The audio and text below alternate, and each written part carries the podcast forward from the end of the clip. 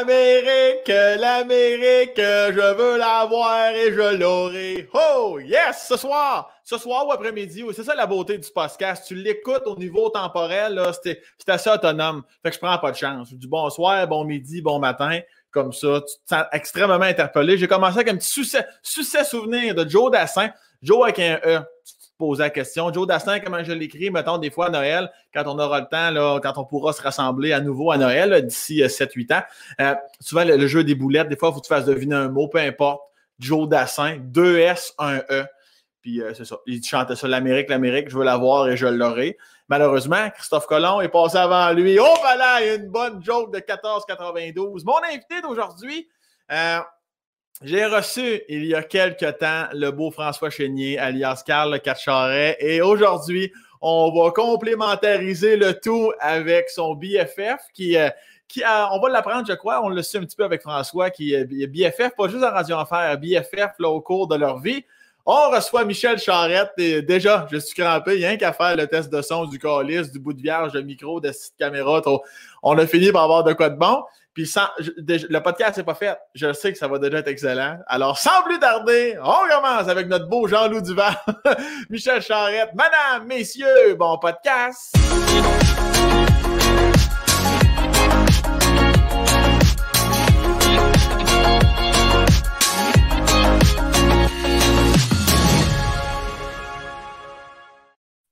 OK, Michel! Salut, man, ça va? On est là, c'est commencé, là. Oh, je sais, là, je suis pas capable, si, je sais quand c'est fini là. Je me vois là, je suis là. C'était dans les bons moments de préparation d'un podcast. Alors, non, mais là, Chris, ça marche à pas, là. Vous me faites à mettre Chrome. J'ai pas ça, Chrome, moi. C'est un vieux monsieur, là. Moi, je t'ai texté, c'est quand tu veux, on est là. Ben ouais, prêt. Je faisais une demi-heure, j'étais là, aussi. J'essayais de me plugger, ça marchait pas. Mon micro était trop, ma caméra était trop. Une chance, ma blonde est venue à rescousse, là. J'ai pas tenté une espèce d'éclairage de fortune, si tout croche. Anyway, bref, l'important, c'est qu'on soit là ensemble. Ça, c'est réglé. Fait que déjà là, le podcast, pour ceux, si c'est la première fois qu'ils écoutent avec son Sam, on est là pour parler à l'humain et non pas aux comédiens et envoyer donc. Fait que d'entrée de jeu, on peut comprendre qu'au niveau technologique, c'est peut-être pas ta force. Ou ben, ça dépend quoi. Tu sais, moi, je me souviens très bien que mes parents m'appelaient pour dire comment est-ce qu'on programme le vidéo. Mais là, je me vois m'en aller vers cet âge-là aussi, puis je veux pas dire à ma fille comment ça marche cette affaire-là. Fait que je suis orgueilleux. Fait que là, c'est pour ça que je tiens toujours ma blonde proche pour ces affaires-là. Tu sais. Mais je suis pas payé. Là, avant le podcast, j'ai changé mon amplificateur dans mon salon pour mon cinéma maison. Okay. Là, je pluguais mon HDMI, mes affaires, puis là, j'étais là, il faut que ça marche. Et ça marche. Man, j'étais fou comme la merde. Là, il me reste encore à plugger mes speakers et tout pour le second, mais après ça, on verra. T'sais. Mais pour le moment, l'image est là. Moi, le reste, je m'en crisse. Parfait. Ça fait qu'on se clenche le podcast, puis après ça, tu retournes sur les speakers et compagnie. Ouais, je retourne sur les speakers et compagnie. Ouais. Tu ne demanderas pas l'aide de ta blonde. Tu vas dire aller. Non, ça, c'est mon département. C'est mon appartement. Puis si au bout d'une demi-heure, j'ai pété de quoi, ben, je vais m'en faire venir quelqu'un. Okay. Tu vas faire venir ta blonde ou quelqu'un qui connaît ça pour vrai? Dans quel sens tu dis ma blonde? Là, je vais la faire venir dans... Ben, au niveau de faire l'amour sur le divan, là. Non. OK, non, c'est bon. On a passé cet âge-là, man. Ça fait 17 ans qu'on est ensemble. Et tu dis que le divan, il sert juste à écouter la TV, là. Mais là t'as un peu François, il avait quel âge? Il avait 50, 51, non? François, là, il a 50, il va avoir 51 au mois de juin. Moi, j'ai 51. OK, c'est ça. Toi, t'as 6 mois de plus que lui, je pense. À peu près, ouais, c'est ça. Moi, je suis né février, lui, il est né au mois de juin. Et puis, c'est ce que je t'ai dit quand je t'ai invité au podcast. On ne fera pas parler pendant 4 ans de Jean-Louis Duval, mais juste parce que sinon, je vais me faire, évidemment, lapider sur la place publique si je te fais pas un clin d'œil là-dessus. Ça, j'imagine, ça a été des années incroyables. On en a parlé un peu à François, évidemment, mais particulièrement cette chimie-là qui est née sur le plateau de Radio Enfer avec François. Oui, tout à fait. François, je le connaissais un petit peu avant, parce que, bon, on est dans les mêmes années, les mêmes gangs de sorties de théâtre d'école et tout ça, tu sais. Mais vraiment, ça a blendé sur Radio Enfer. Ça a été... Moi, ce gars-là, je trouve que c'est un gars extrêmement intelligent, c'est un gars brillant. Mm-hmm. C'était une complémentarité de ce que je suis. Moi, j'étais un peu le pitbull, je fonce, j'étais un peu... tu sais, je crie, blablabla, je suis pas méchant, mais tu sais, François, il tempère les affaires, il fait non, je vais pas là, tu n'as pas besoin de ça, fais pas ci, fais pas ça. C'est un gars qui, je sais pas, c'est un gars humainement bien, très touchant, très généreux, c'est un gars extrêmement éduqué, c'est un gars qui s'exprime de façon extraordinaire, c'est un En tout cas, bref, c'est un gars que j'admire énormément. Puis cette valeur, c'est pas un très bon acteur, mais ça, c'est très bon. Au moins, l'humain est intéressant. Ben, c'est au moins la base de la vie. C'est ça. Mais tu sais, en même temps, c'est drôle parce que sur Radio Enfer, au début, c'était François, le personnage comique. Tu sais, c'était lui qui s'avait écrit comme ça. Moi, je n'étais pas supposé de faire ben d'épisodes. J'étais supposé de faire 2-3 épisodes à la titre. Tu sais. OK. Mais bon, j'ai eu un personnage payant, entre guillemets, artistiquement. Donc, le vent a un peu tourné. Moi puis Léo, qui était joué par Robin Aubert, on est un peu devenus les personnages comiques. François, ça a été un straight man, mais c'est le meilleur straight man qu'on ne pouvait pas avoir parce qu'il n'y a pas d'orgueil, il n'y a pas d'ego. Lui, il faisait tout le jeu, nous passait à POC. Puis Chris, on avait juste à scorer. C'était tout le temps comme ça. Il n'a jamais été frustré par rapport à ça. Il n'a jamais demandé d'être plus drôle que rien. Il a pris la job qu'on lui a donnée puis il l'a fait de façon extraordinaire. Fait que pour ça, ben, on a fait Chris... Tu sais, l'humilité a embarqué. Puis moi, puis le Robin, ben, on était des chevaux de course, puis on en voulait. Puis François, il a fait « Ben, allez-y, les gars, Chris, moi, je vais vous faire les passes, puis vous autres, vous avez juste à scorer. » Puis c'était ça, tu sais. Y a-tu un moment où, tu sais, là, comme je trouve que tu apportes un point important, t'es censé durer quelques épisodes, Jean-Louis Duval, avoir su que tu resterais là longtemps, aurais-tu accepté un rôle quand même assez, appelons ça burlesque, là? Oui, parce que moi, tu sais... On a chacun nos références. Évidemment, je suis plus vieux, vous n'avez pas sûrement connu ça, mais il y a un épisode. Voyons. Je suis en train de faire un AVC, tu sais. Je paralyse du côté gauche. Non. Lève tes bras, Michel. Oui, c'est bon, c'est correct. Okay. Faut pas minimiser ça, par exemple. On fait bien des faces, mais s'il y a quelque chose, on appelle. Bref, quand j'étais plus jeune, il y a une émission qui s'appelait Three's Company, Vivre à trois. Okay. Alors, c'était 3 colocs qui restaient ensemble. Il y avait Jack Tripper, il y avait Suzanne, puis une autre fille, je ne me souviens pas du nom. C'était 2 filles et un gars qui restaient dans un appartement. Puis lui, pour avoir l'appartement, il se faisait passer pour un gay parce que sinon, le propriétaire ne voulait pas louer. Et cet acteur-là, John Ritter, qui malheureusement est décédé d'une crise cardiaque à 56 ans, faisait un personnage extrêmement burlesque, mais toujours dans la vérité. Il pouvait s'enfarger, rentrer dans un cadre de porte. Tu sais, Kramer dans Seinfeld, toujours des entrées spectaculaires, mais on y croyait parce qu'il était vrai, tu comprends? Uh-huh. Alors, je me suis beaucoup inspiré de John Ritter, Jack Tripper dans l'émission, pour interpréter Jean-Loup. Physiquement, je me cognais. Tu sais, puis à cette époque-là aussi, on avait beaucoup de... On avait carte blanche, dans le sens qu'on n'avait pas le ministère de l'Éducation dans le cul pour nous dire hey, « Vous n'avez pas le droit de faire ça, il faut dire telle affaire. » C'était, tu sais, on faisait ce qu'on voulait. Alors, ça a été ça, mais... C'est ça, fait que Jean-Louis était supposé être là peut-être 2-3 épisodes, puis c'était supposé être sa sœur à lui qui soit un personnage récurrent, qui devienne la blonde à Karl. Mais après, on a fait le pilote, et j'étais assez présent dans le pilote, et ils ont fait des focus group, c'est-à-dire qu'ils ont montré l'épisode à un large public, que ce soit des adultes, et mon personnage a été très populaire. Fait qu'ils ont dit, ben là, si on ne l'amène pas plus souvent, on passe peut-être à côté de quelque chose, et à partir de ce moment-là, ben Jean-Louis est devenu un personnage récurrent dans l'émission. Donc, c'est pour ça que ça a eu j'ai eu de la glace en masse, puis ça a été super. Ça a été très formateur pour nous autres. C'est là que j'ai rencontré mon mentor, Louis Saïa, qui après ça m'a emmené avec lui sur Les Boys, puis après ça, on a fait plein de projets ensemble. Mm-hmm. Fait que ça a été ça, puis ce show-là m'a permis de me faire connaître du milieu. C'est-à-dire qu'il y a beaucoup d'acteurs et d'actrices qui écoutaient ça avec leurs enfants. Mm-hmm. Et c'est comme ça qu'ils m'ont connu. C'est comme ça que Rémi Gérard m'a connu. Il écoutait ça avec son fils. Okay. Fait que quand je suis arrivé, ces boys, ils disaient hey, « Je te connais parce que j'écoute Radio Enfer avec mon gars, puis on te trouve bien bon, blablabla. » Fait que tout ça, Luc Guérin, la même chose, Claude Muni, c'est tout du monde qui m'ont connu là. Après ça, qui m'ont engagé pour faire leur projet à eux autres. As-tu eu peur à un moment donné? Parce que je vois un personnage aussi gros. Est-ce qu'il y a, ne serait-ce qu'une fraction de seconde, tu t'es dit que non, ils vont juste penser que je fais juste... faire des gros épais, tu sais. Ouais, c'est ça. Mais tu vois, moi, le Radio Enfer a duré 6 ans. Moi, j'en ai fait 4. Je suis parti après la 4e année. Mm-hmm.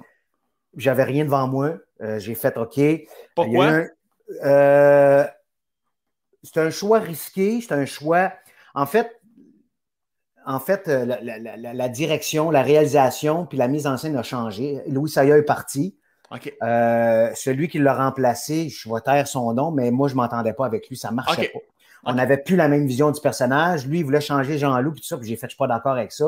On a connu Jean-Loup comme ça, c'est son trait de personnalité, c'est son trait de caractère, on regarde ça de même, tu sais. Alors, j'ai décidé de partir de mon propre chef, puis tant bien me fasse, ça m'a donné des opportunités que j'aurais peut-être pas eues si j'avais continué là. Ouais. Puis voilà, fait que j'étais content de ce que j'avais fait avec Jean-Loup. On l'a emmené où je voulais aller avec ça. C'est un personnage qui était extrêmement payant au niveau artistique. C'était un personnage qui était pas épais, qui était juste plus lent, qui était niais, qui était...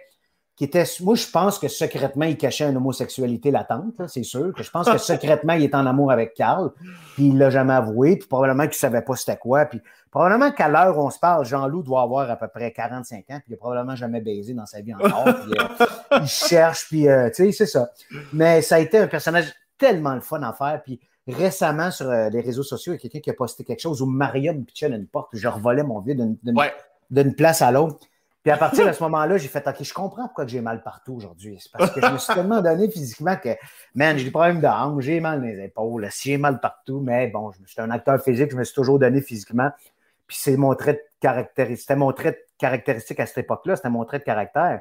Ah, aujourd'hui, puis... je suis un peu plus tranquille, mais j'ai toujours aimé l'humour physique. T'étais même pas obligé de te lancer dans quelque chose. Des fois, tu faisais des danses, des moves, que ton dos repliait en banane, asti, mais l'autre bord.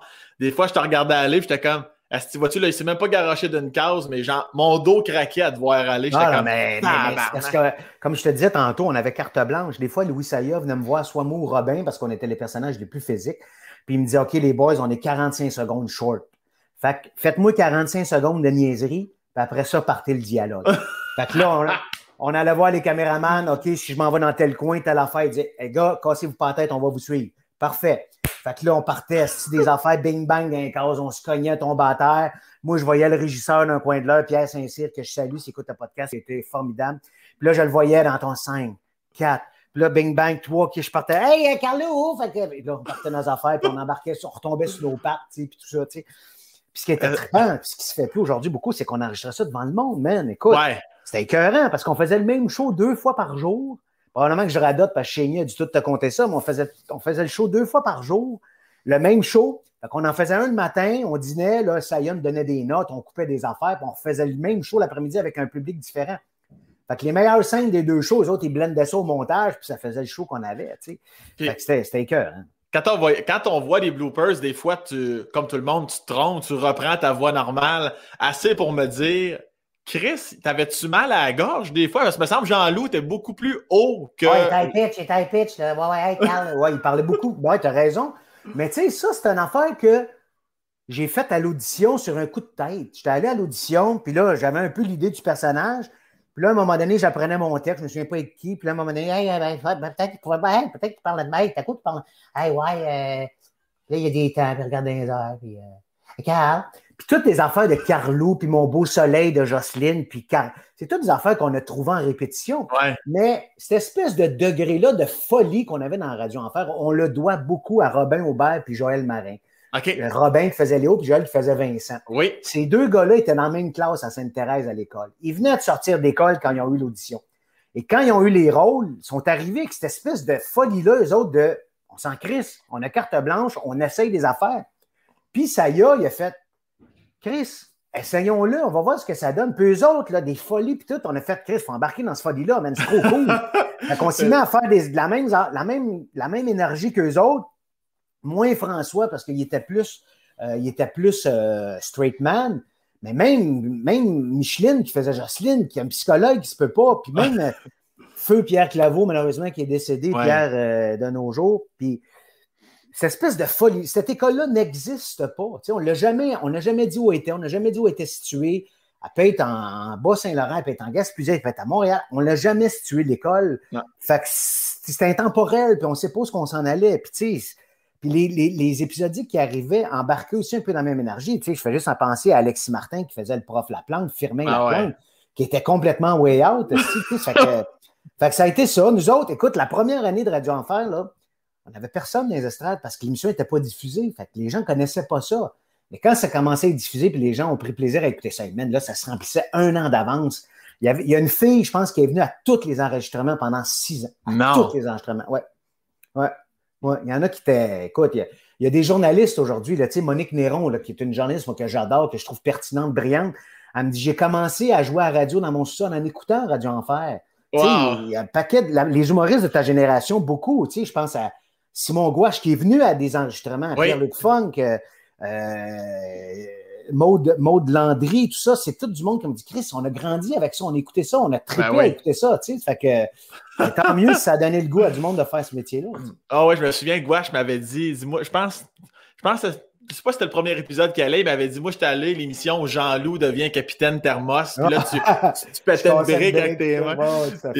Puis moi, tu sais, petit gars de région, à des années-lumière de Montréal, dans ma tête, c'était impensable. J'étais même pas je suivais l'émission, mais j'étais pas conscient du public. Puis, mais si j'avais resté proche, mon gars, comme la plupart des jeunes, j'aurais capoté. Ah ouais, écoute, c'est écœurant, man. Puis tu sais, Alain, voyons, j'ai juste Jay dans la tête, mais Alain Martel, l'animateur de Foule, écoute, qui faisait jouer de la musique forte avant, puis tout. Pis ouais. Autant les techniciens que nous autres. Les techniciens, là, des fois, là, t'entends du monderie, mais moi, je le reconnais que c'est le gars à la perche ou c'est le caméraman parce qu'on fait quelque chose qu'on n'a pas fait à la répétition.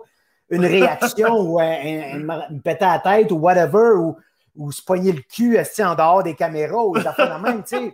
Je parle en gars, je parle pas en filles parce qu'aujourd'hui, c'est inacceptable et je comprends ça. Mais tu sais, à un moment donné, là, la caméra est sur moi, puis là, je fais ma voix. Puis moi, je suis sûr que la caméra s'en va sur Camille, mais il reste sur moi. Et je regarde François et je décroche. « Hey, ouais, puis la caméra est partie. » Je fais « Hey, man, c'est de la merde. » Je dis ça live, mais il garde. C'est à l'écran, tu comprends? Ah ouais.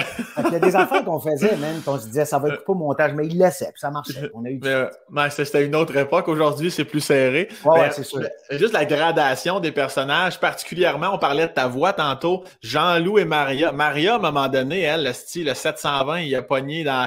Elle se met à parler. Non, mais tu sais, les premières années, je trouve qu'elle a une voix basse. Puis l'amener Maria, c'est que... Écoute, c'est... Ouais, tout à fait. Mais tu sais, tout marchait. Tu sais, Rachel et Anne-Claude n'avaient jamais fait de TV de leur vie. Ils se sont ramassés là à l'audition. C'était ça, ça marchait. Ouais. Robin puis Joël, on était des petits culs. On commençait, on ne savait pas trop dans quoi on s'embarquait. Canal Famille, qu'est-ce que c'est ça? Pas sûr, OK, on y va. Puis ça a fait ce que ça a fait. C'était les auteurs aussi. C'était le groupe géodésique à l'époque, François Parenteau, Yves Lapierre, Luc Guérin, puis Michel Lessard, qui malheureusement est décédé aussi. Ces quatre gars-là, on écrivait les textes. Puis ça a été extraordinaire dès les premières lectures. Tu comprends? On a fait, c'est ça, ça s'en va vers ça. T'sais. Évidemment, Saïa faisait la script édition, préparait ses affaires, tout ça, mais... Tu sais, tout marchait comme une grenade, une grenade, mais dans une galaxie près de chez vous qui a suivi après, puis tout ça, tu sais. À un moment donné, il y a comme quelque chose qui se passe, puis ça fonctionne, puis tant mieux, tu sais. C'était comment jouer dans une série jeunesse, puis arriver le matin au tournage, puis sentir un peu le fond de tonne? Si Chénier, ouais. Ben écoute, tu sais, quand on a commencé la série, les quatre gars, moi, Robin, Joël, puis François, on était célibataires, tu sais. On était sur la go solide, man. Écoute, même les maquilleuses coiffeuses disaient hey, vous puez, vous sentez le fond de temps. On sortait, nous autres, jusqu'à 3, 4, 5 heures du matin. Après ça, poutine, toutes les after hours. On se couchait pas des fois. Puis là, on arrivait à 8 heures le matin sur le plateau. Hey, on était fendus, man, encore. Quand on avait des pauses, on se couchait dans les estrades avec des couvertures de son. On essayait de récupérer un peu là. C'était le bon temps, on tripait, on avait du fun, mais quand c'était le temps d'être là, on était là, puis on donnait tout ce qu'on avait, puis on enregistrait, puis on était sur la coche. Mais là, des fois, on se disait « Hey boy, man, il faut que la journée finisse, parce qu'on était brûlés. » Puis le soir, qu'est-ce qu'on faisait? On partait sur la route, c'était des super années, ça. Là. Ça arrive, ça me surpris, pas surpris, mais comme c'est quoi les chances que vous viviez à peu près tous dans le même petit bloc appartement? C'est quoi cette histoire? C'était voulu, je peux pas croire. Ben oui, c'était voulu, c'est sûr, c'était voulu. Parce que moi, quand j'ai fini le conservatoire, je restais encore chez mes parents, mais à 21 ans, je suis parti. Puis là, je suis allé vivre avec deux colocs, un an. Puis après ça, je suis allé vivre, ça arrivait à Lois, dans un simplex. Fait que moi et Silvio, c'était un gars qui était dans ma classe, qui ne jouait pas dans Radio Enfer, mais c'était notre chum aussi. On habitait le 6,5 en bas. Après ça, tu avais 4, 3,5. Fait que là, tu avais Robin ici, dans un 4, 3,5. Tu avais un vendeur de dope qui était ici. Notre chum, Christine Bellier, qui était un autre de nos amis qui avait fait l'école vivant en haut, puis Joël vivant en haut. Mais là, hey man, on était sur la go, là, ça n'avait pas de sens. Puis dans le cours en bas, ben là, on se faisait des soupers, puis des parties, puis tout. C'était écœurant. Puis là, ben, sur cette rue-là, qui venait nous rejoindre? François venait nous rejoindre. Claveau venait nous rejoindre.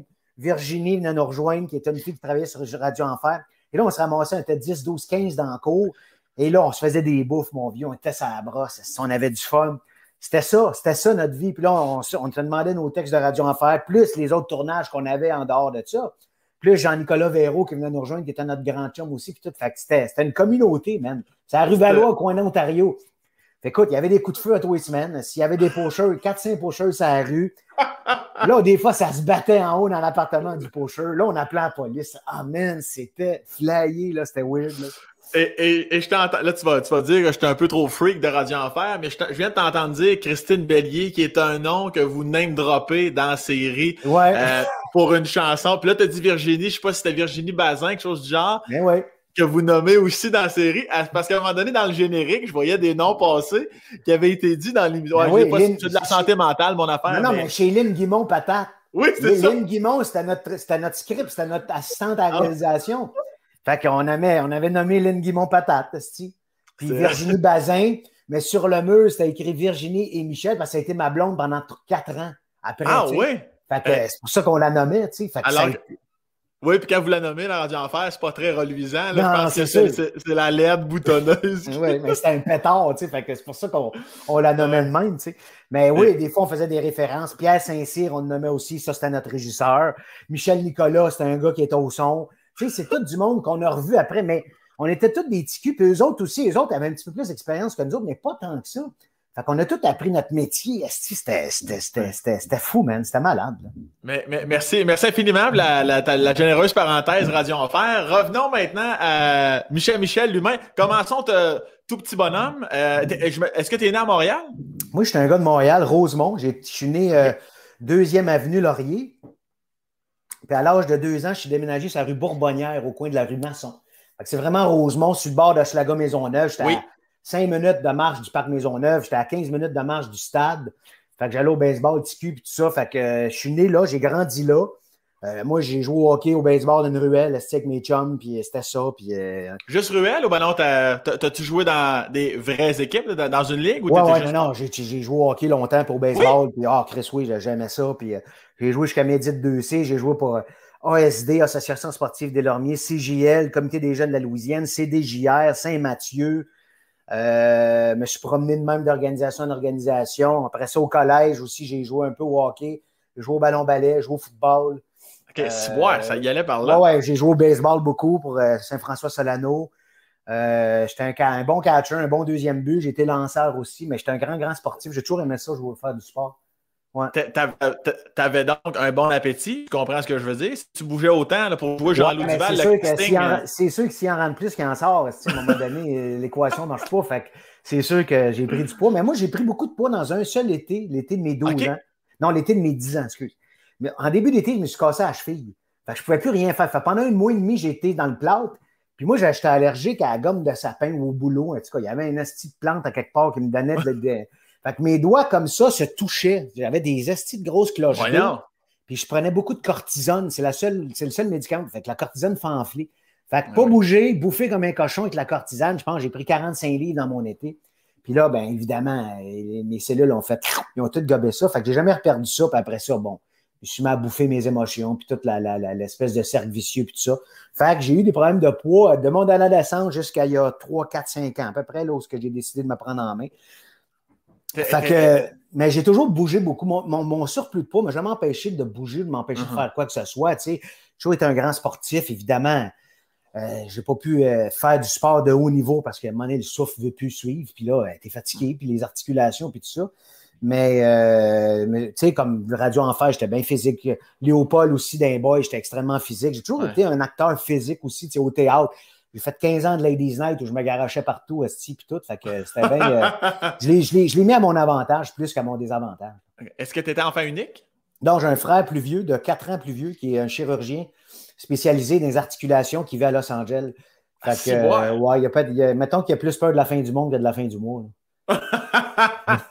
Sacrement, OK. Bon, ben ça, c'est réglé. Est-ce que tu le vois de temps en temps? Oublie la pandémie, est-ce que tu le vois de temps en temps? Ben, c'est difficile parce que, bon, il reste quand même à 5000 km d'ici. Ah ouais. Mais avec la technologie d'aujourd'hui, les Skype, Zoom, tout ça, on se parle un peu, mais tu sais, on n'est pas la même mentalité, on n'a pas la même énergie. Moi, je suis extraverti, lui, il est introverti, c'est un cérébral, il n'est pas proche de ses émotions, tout ça. C'est complètement le contraire. On est vraiment deux opposés. Ouais, ouais. Mais il y a 2 ans, je suis allé passer Noël chez eux, c'était bien cool, c'était trippant. Puis tu sais, mes enfants connaissent pas beaucoup les siens parce que c'est des anglophones, puis ils habitent à l'Est. Tu sais, mon frère, ça fait 25 ans qu'il habite aux États-Unis, fait que, tu sais, je veux dire, on se connaît. Des fois, je fais « Hey, mon oncle Benoît », puis mon gars me regarde, on va dire « C'est qui ça, mon oncle Benoît? » Ben, le Californien, « Ah, ok. » Bon, là, il se replace un peu. Ah ouais. Tu sais, malheureusement, il reste loin, fait qu'il n'y a pas beaucoup d'affinités, puis tout ça. Mais c'est ça, fait que je peux te répondre à ta question, je peux en fin de dé. Okay. Est-ce que ça a fait en sorte que, comme vu que tu étais extraverti, ton frère plus introverti, est-ce que même dans votre jeunesse, vous étiez toujours un peu distancié? Il n'y a jamais eu de... Okay. Non, ça n'a jamais blendé ben. Puis tu sais, mon frère, il avait quand même 4 ans plus vieux, il se tenait avec ses amis, moi les miens. Après ça, il est parti étudier, aussitôt qu'il a fini son cégep, il était agressé. Après ça, il est parti étudier à l'Université de Montréal en médecine vétérinaire. Puis après ça, il a fait sa bio, je pense qu'il a fait 11 ou 12 ans d'université. Sacrement. Puis toi, au niveau académique, ça se passait comment? Primaire, secondaire? Oui, primaire, ça allait bien. Secondaire, je suis allé dans un institut de collège privé, mais collège Jean 1, qui était un des plus réputés au Québec. Ben oui. Je n'arrachais tellement. Moi, j'ai un TDAH, je ne comprenais rien. Je trouvais ça tough. Mais au moins, les activités parascolaires, j'avais du fun. Puis c'est là que j'ai rencontré Henri Chassé, le gars qui m'a fait faire du théâtre et tout ça. Fait que ça a été le fun. Après ça, moi, je voulais juste rentrer dans une école de théâtre. Fait que j'ai fait sciences humaines, pas de maths au cégep, parce que je voulais me débarrasser de ça, avoir mon diplôme, puis that's it, tu sais. Fait qu'après ça, j'ai quand même fait mes 3 ans de conservatoire. Fait que, tu sais, j'ai quand même une scolarité pas pire, puis je me débrouillais bien, puis ça allait bien. Puis, tu sais, je sais écrire puis lire, puis je suis pas chimie physique, ça, c'est de la merde, là, je voulais rien savoir de ça, mais en même temps, c'était pas mon champ d'intérêt aussi, puis c'est correct, tu sais, chacun ses forces, puis tout.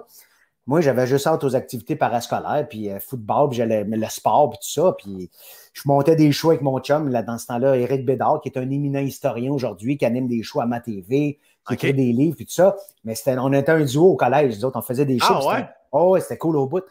Puis Éric est un grand imitateur, fait qu'il imitait les profs, puis les surveillants, puis tout ça. Fait qu'on faisait des shows à l'école, puis tout ça. Fait que c'est comme ça que ça a commencé. Puis moi, j'ai continué là-dedans. Lui, il a décidé d'aller étudier en histoire, qui est très bien aussi, mais je pense que ça aurait été un très grand acteur ou humoriste parce qu'il y avait beaucoup de talent. OK. Puis est-ce que ton côté extraverti, tu te faisais souvent taper sa tête au primaire, plus jeune? Est-ce que au contraire, non? Non. J'étais pas méchant, j'étais juste drôle. Tu sais, à l'école, mon but, c'était de faire rire le prof. Évidemment, je faisais rire mes camarades de classe, mais je me disais, il faut que le prof rie, Puis souvent, je réussissais. Puis souvent, j'étais le chouchou à cause de ça parce que, bon, je n'étais pas hier à l'école, mais j'avais quand même 75, 78 de moyenne générale. C'est quand même pas si pire. Ouais. Mais c'est ça. Fait que j'étais drôle, puis j'avais du fun. Puis j'étais toujours dans un gang le fun parce que, Charette est là, on va rire, on va avoir du fun, blablabla, tu sais. Fait que, puis j'ai jamais vécu d'intimidation à cause de mon poids parce que j'étais drôle, puis je m'en crissais. Puis les jokes de gros, je les faisais avant que les autres les fassent. Fait que je m'en sortais comme ça, tu sais. Fait que c'est comme ça que je m'en sortais, là. C'est exactement ça qu'on me dit de toi, puis moi, ça me faisait rire. On me dit, Michel, c'est le genre de gars qui rentre d'une pièce, puis rapidement, il va dire, ouais, ben c'est pas mal moi le plus gros ici, là. Tu sais, fait que ce genre de cas-là, moi, ça me fait rire en esti. C'est sûr. Fait que je cassais tout de suite la patente. Puis j'ai jamais eu de problème à rire de ça, puis tout ça. Tu sais, c'est pas dire que j'étais heureux d'être gros, c'est pas ça que je dis. Ah ouais. Mais je désamorçais les choses, puis que je me suis jamais empêché je me suis pas privé de rien à cause de ça. Ah, c'est ça. Parce que oui, effectivement, il y a une différence entre désamorcer une situation sociale puis une fois tout seul chez toi. Et j'imagine que tu avais des moments où tu étais comme « Ouais, là, tabarnak, faudrait peut-être que je fasse de quoi? » ou ben exactement. Non? Souvent, pas des souvent. Je me disais « Bon, là, let's go, man, prends-toi en main. » J'ai fait je sais pas combien de régimes. Au début des années 2000, j'avais perdu 85 livres à peu près. Mais je l'avais mal fait, tu sais, j'avais juste couru sur un tapis, mangé de la salade. À un moment donné, le corps fait, hey, man, tu vas me nourrir. Puis, j'avais pas réglé là-dedans, tu sais, évidemment, la bourse, c'est une dépendance, comme le cul, la boisson, la dope, le gambling, peu importe. Puis, moi, c'était ça, fait que j'engouffrais, tu sais, l'espèce de vide qu'on veut remplir, mais moi, je voulais le remplir, puis, mais à un moment donné, tu vois bien que tu le remplis pas avec de la bouffe, là. Fait que, écoute, à un moment donné, il y a 3-4 ans, là, j'ai fait, OK, là, c'est assez, parce que j'ai eu principalement une question de santé, je l'ai faite parce que je voyais là que commençait à avoir des petits problèmes de santé, puis de l'hypertension, puis du diabète, puis ça me tentait pas là. Mm-hmm. Fait que là j'ai fait écoute, man, du seul je suis pas capable, fait que je vais m'entourer. Fait que j'ai consulté soutien psychologique, soutien nutritif, soutien dans l'entraînement, soutien au niveau des physiothérapeutes pour les massages, tout ça. Fait que le soutien psychologique c'est essentiel dans une démarche comme ça parce que du seul tu peux pas y arriver. Fait qu'il y a des fois, ça marchait moins, mais j'ai jamais abandonné. J'ai fait, non, je vais jusqu'au bout. Fuck off, je suis trop écœuré. J'étais trop écœuré. J'étais vraiment écœuré. Et t'étais écœuré à un point tel où tu l'as toi-même dit en entrevue, t'as ça en asti courir puis tu cours sans arrêt. Ben, non, écoute, je cours. J'ai dit ça, calisse, courir. J'ai dit ça. J'ai aucun plaisir. Le sourire ne me vient pas d'en face. J'ai dit ça. À un moment donné, même si je pogne mon beat, même si je pogne mon pacing de course, puis il ne vient pas le sourire, il ne vient pas. Là, je ne cours pas parce que j'ai des problèmes de hanche. Là, je vais être obligé de me faire opérer dans une hanche, mais une intervention très, très minime. Un petit fraisage d'une cavité qui est remplie de marbre, puis il faut juste enlever ça. Mais tu sais, c'est une chirurgie d'un jour, il n'y a rien de grave, mais à cause de ça, je ne peux pas courir. C'est-tu comme ça que ton médecin te l'a expliqué, un petit fraisage de marbre dans la cavure? Un peu quasiment comme ça, tu sais, il me dit, ouais, c'est ça, mais il dit ça, c'est pas bien grave, il dit, je trouve un peu, je te fraise ça ici, on enlève la marbre, puis après ça, wow, j'adore ça! C'est super, non, il est super cool, docteur Lavigne, puis tu sais, ça fait que ça n'a pas été... Il dit, c'est une chirurgie d'un jour, le soir même, tu vas être chez vous, tu fais un peu de physio, puis tout va être bien beau, tu sais. Il dit, tu vas revenir à 85-90%, puis il dit, moi, je suis pas inquiet, ça va bien aller. Bon, tant mieux, man. Mais bon, à cause du délastage, puis de la pandémie, ça va être dans 6 mois, 1 an, 1 an et demi, 2 ans, on le sait pas. Puis je nageais beaucoup parce que j'ai fait des triathlons, fait que c'est une discipline, mais là, à cause que tout est fermé, nager, ça a été compliqué, fait que j'ai fait beaucoup, beaucoup de vélo, en dedans, évidemment. Mais je te dirais que l'entraînement est moins intensif là, parce que bon, là... District 31, c'est quand même une grosse charge de travail, puis tout ça, puis là, les enfants, puis ben, tu sais, il y a toujours une raison. Mais là, il commence à faire beau, fait que je vais recommencer à faire du vélo dehors, puis tout ça, fait que j'ai bien hâte de recommencer à assidûment m'entraîner. Est-ce que tu as transposé, parce que tu as 2 enfants, je pense? Ça se peut-tu? 2 enfants, oui. 2 enfants en bas âge, quand même 11 ans, 7 ans, là. Est-ce que tu transposes, des fois, tu penses à leur alimentation? As-tu tendance à être vraiment père-poule, checker ce qu'ils mangent, puis parce que tu sais à quoi ça pourrait mener? Absolument, puis encore plus ma blonde que moi. Ma blonde est végétarienne. Tu sais, ma blonde, elle a été élevée au pain noir et au brocoli, là, puis à la luzerne, là. Fait que Chris, tu sais, ça l'a traumatisé aussi. Elle dit, il me semble qu'une fois de temps en temps, je n'aurais en mangé une. Moi aussi, une grosse poutine, mais chez eux, c'était le demi-brocoli, puis le jus pressé avant, le céleri, pomme, carotte, avant chaque asti de repas, puis tout, puis... Tu sais, ma blonde est d'origine mexicaine, sa mère est mexicaine, son père est québécois. Fait que sa mère était trash. Puis, tu sais, des avocats, c'était les seuls, c'est la rue qu'il y en avait, puis du pain noir, puis tout. Fait que, tu sais, ma mère, elle n'achetait pas de pain brun parce qu'elle disait, oh non, c'est pour les pauvres. Voyons, calisse, c'est pour les pauvres du pain brun. C'est pas vrai, c'était pas ça, tu sais. Un avocat, elle a pensé que c'était quelqu'un qui travaillait dans un bureau, là, d'attitude, tu sais. Fait que oui, fait que ma blonde est très, très, très vigilante par rapport à ça parce que moi, de façon héréditaire et génétique, on a des gros problèmes de cholestérol, nous autres, dans ma famille. Okay. On fait de l'hypercholestérolémie familiale très, très aiguë. Alors, ma fille a ce gène-là aussi, malheureusement. T'sais.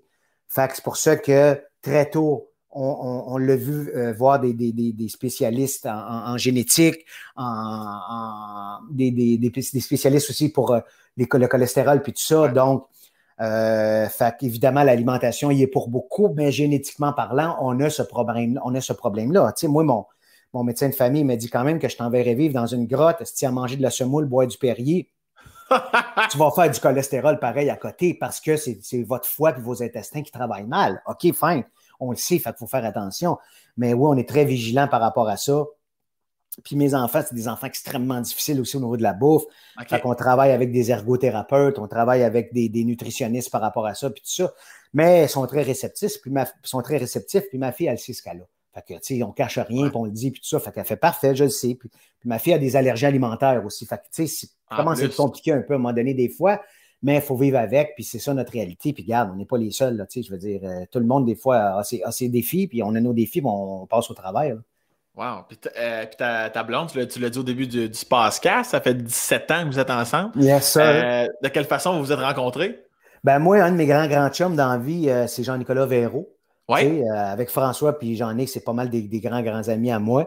Jean-Nic qui sort avec une équatorienne, une fille qui vient de l'Équateur, évidemment, qui vient de l'Équatrie. Ça, c'est pas loin de Shawinigan. Cette fille-là, Janie Karina Gagné, ils ont fait une série récemment avec leurs 3 enfants qui ont des problématiques particulières, qui ont des besoins particuliers. Okay. Ils ont fait une série sur Véro TV, là, tout.tv.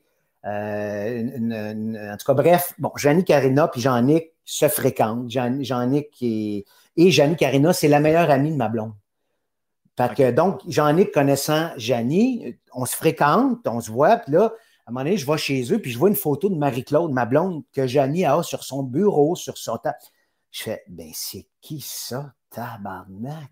Ben, elle dit, c'est ma meilleure amie, Marie-Claude. Elle dit, on est élevés sur la même rue. Elle dit, c'est drôle parce que nos parents se fréquentaient, parce que ma mère était équatorienne puis sa mère était mexicaine. Fait que c'était pas mal les deux seules ethnies sur la rue. Fait qu'ils ont comme devenu, sont comme devenus amis, tu sais. Fait que j'ai grandi avec cette fille-là. Puis après ça, on s'est perdu un peu de vue, mais on s'est toujours vus. Puis on s'est toujours été une grande, grande amie. Fait que c'est ma meilleure amie dans la vie. Je dis, ah, mon c'est super. Elle dit, ouais, ouais, c'est une fille célibataire. Puis, je fais, ah, ouais, good. Fait que là, tu sais, moi, je suis un peu gêné, puis je ne suis pas le plus grand cruiser sur la terre, puis tout ça. Fait que, elle dit, ben, ce serait le fun qu'on se fasse un souper les quatre, juste sans arrière-pensée, juste qu'on se rencontre, puis rencontre. Tu sais, c'est une bonne fille, puis tout ça. Fait parfait. Fait qu'on se fait un souper les quatre, puis là, elle arrive, elle. Hey, man, je mesure 5 et 6, elle mesure 6 pieds.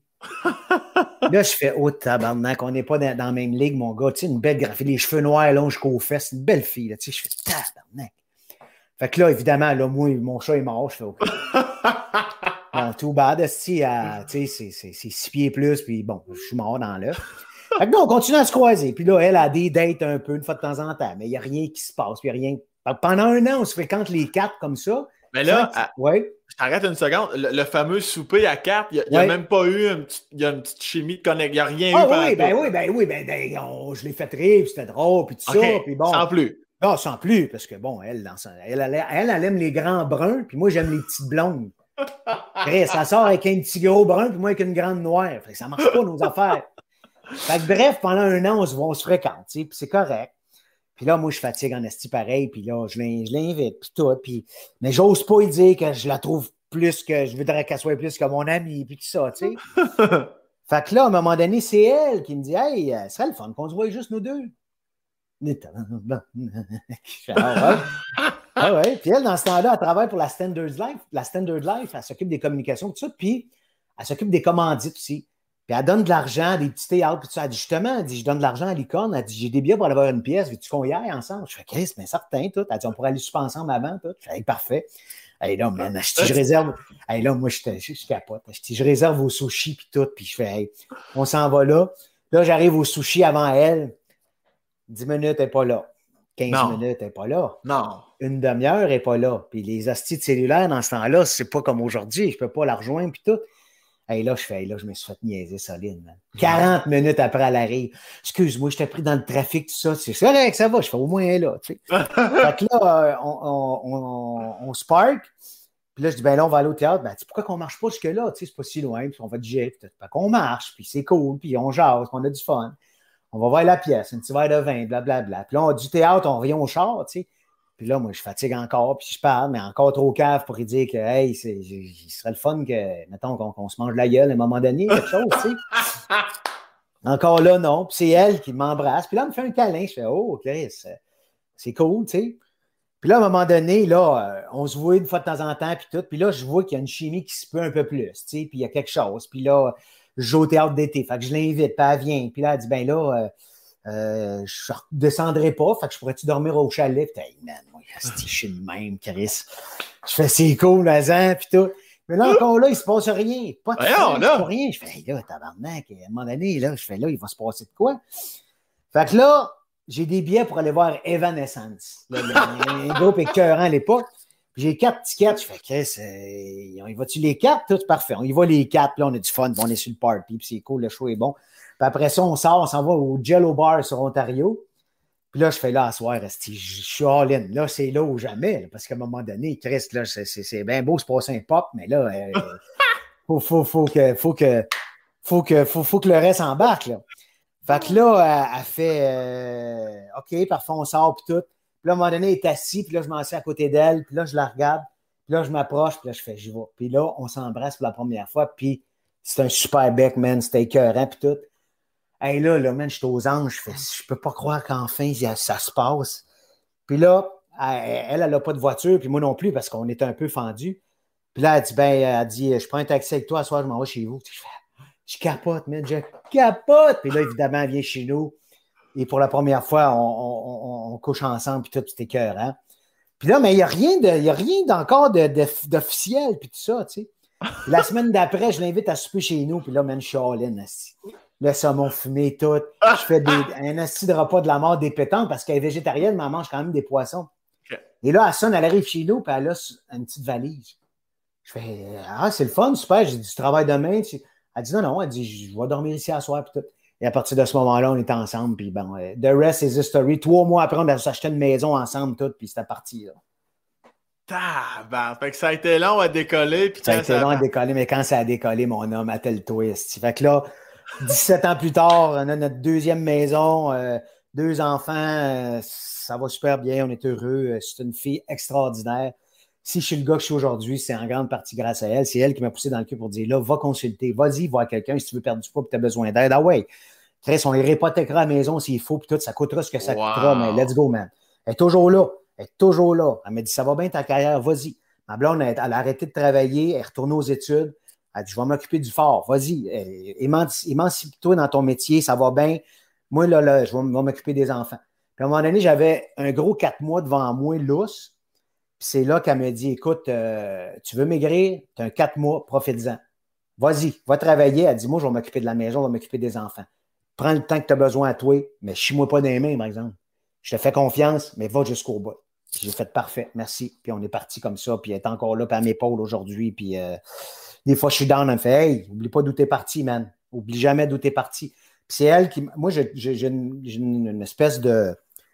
un mantra dans la vie, c'est qu'à un moment donné, il y a toujours une solution à tout. Puis c'est elle qui m'a inculqué ça. Elle dit « Il y en a une solution. » Elle dit « Ça peut être dans demi-heure, ça peut prendre une journée, ça peut prendre 1 an, ça peut prendre 4 ans, mais on va en trouver une solution. Mm-hmm. » Fait que panique pas avec rien, il y en a une solution.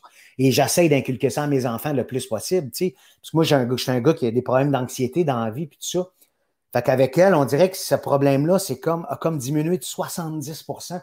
Parce que moi, j'étais toujours sur la panique. « Ouais, mais là, c'est... Hey, wow, hey!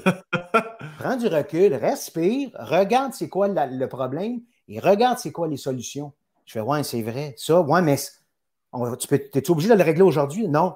Regarde, analyse tes affaires, puis après ça, on se mettra en mode solution. Tu sais. Fait que ça a changé ma vie, même. Wow, je suis sans mots. Quelle belle histoire. Ça n'a pas de sacrement de bon sens. Non, c'est magnifique. C'est magnifique. Puis, il y a d'autres rencontres de même dans la vie aussi. Il y a Nicole Bordelot, qui était une ancienne grande consommatrice, puis tout ça. Après une injection de drogue, elle a pogné l'hépatite C, donc elle est devenue très malade. Elle a tout arrêté, puis là, après ça, elle s'est mise à faire du yoga, ça l'a tout ça. Et elle a un centre pas loin de chez nous, ici, un centre de yoga puis de méditation. Puis moi, je faisais de l'anxiété dans le tapis, puis je faisais de la méditation avec elle. Puis à un moment donné, elle a dit une phrase banale comme ça. Elle dit, vous savez, dans la vie, tout passe. Man, cette phrase-là m'est rentrée ici, elle n'est jamais ressortie. Tout passe. Oui, mais je suis anxieux. Oui, mais tout passe, ça va passer. Oui, mais là, j'ai des problèmes d'anxiété. Ça va passer.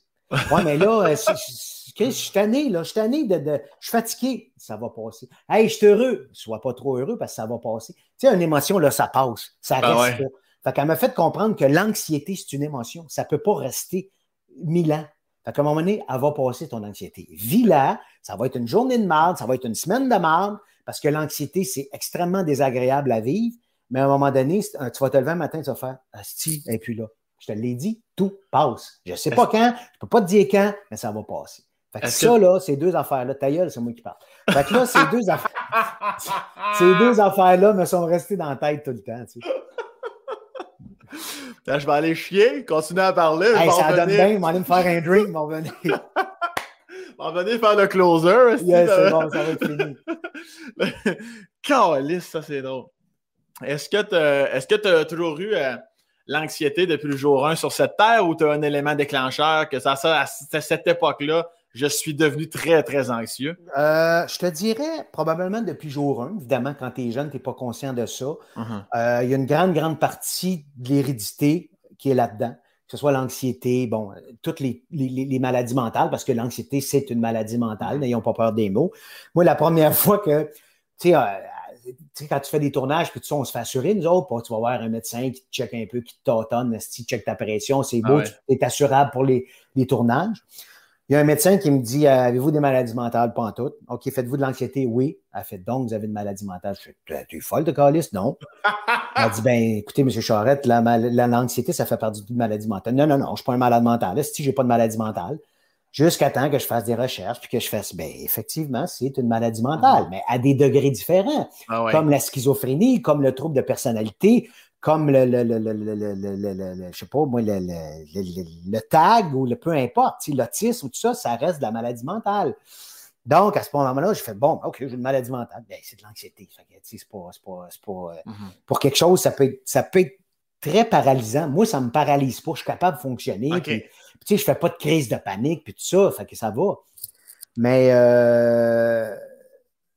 moi, mes parents étaient anxieux. Mais je viens d'une famille anxieuse. Fait que ma mère, c'est une grande anxieuse. Mon père aussi l'était. Donc, c'est sûr qu'évidemment, quand tu es élevé dans un milieu anxiogène, rempli d'anxiété, tu développes ça, puis tu as ça en dedans de toi. Et, tu sais, mais c'est sûr qu'il y a des situations qui sont des éléments déclencheurs. En 2005, j'ai été assez malade, j'ai passé proche de mourir. Et donc, à partir de ce moment-là, l'anxiété s'est développée davantage.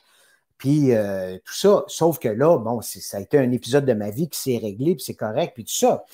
Donc, ça a été un élément déclencheur. Je veux pas, excuse-moi, Michel, je veux pas être indiscret, t'es pas obligé de répondre si tu veux, mais qu'est-ce qui s'est passé, Calvaire, passé proche de mourir? Ouais, c'est ça m'appartient, puis ça, j'ai jamais développé là-dessus, puis ça m'appartient, puis c'est génial. Comme ça, tu sais. On enchaîne, puis merci de respecter ça, puis souvent les gens me demandent, puis j'en parle pas, parce que ça m'appartient, puis c'est comme ça, tu sais.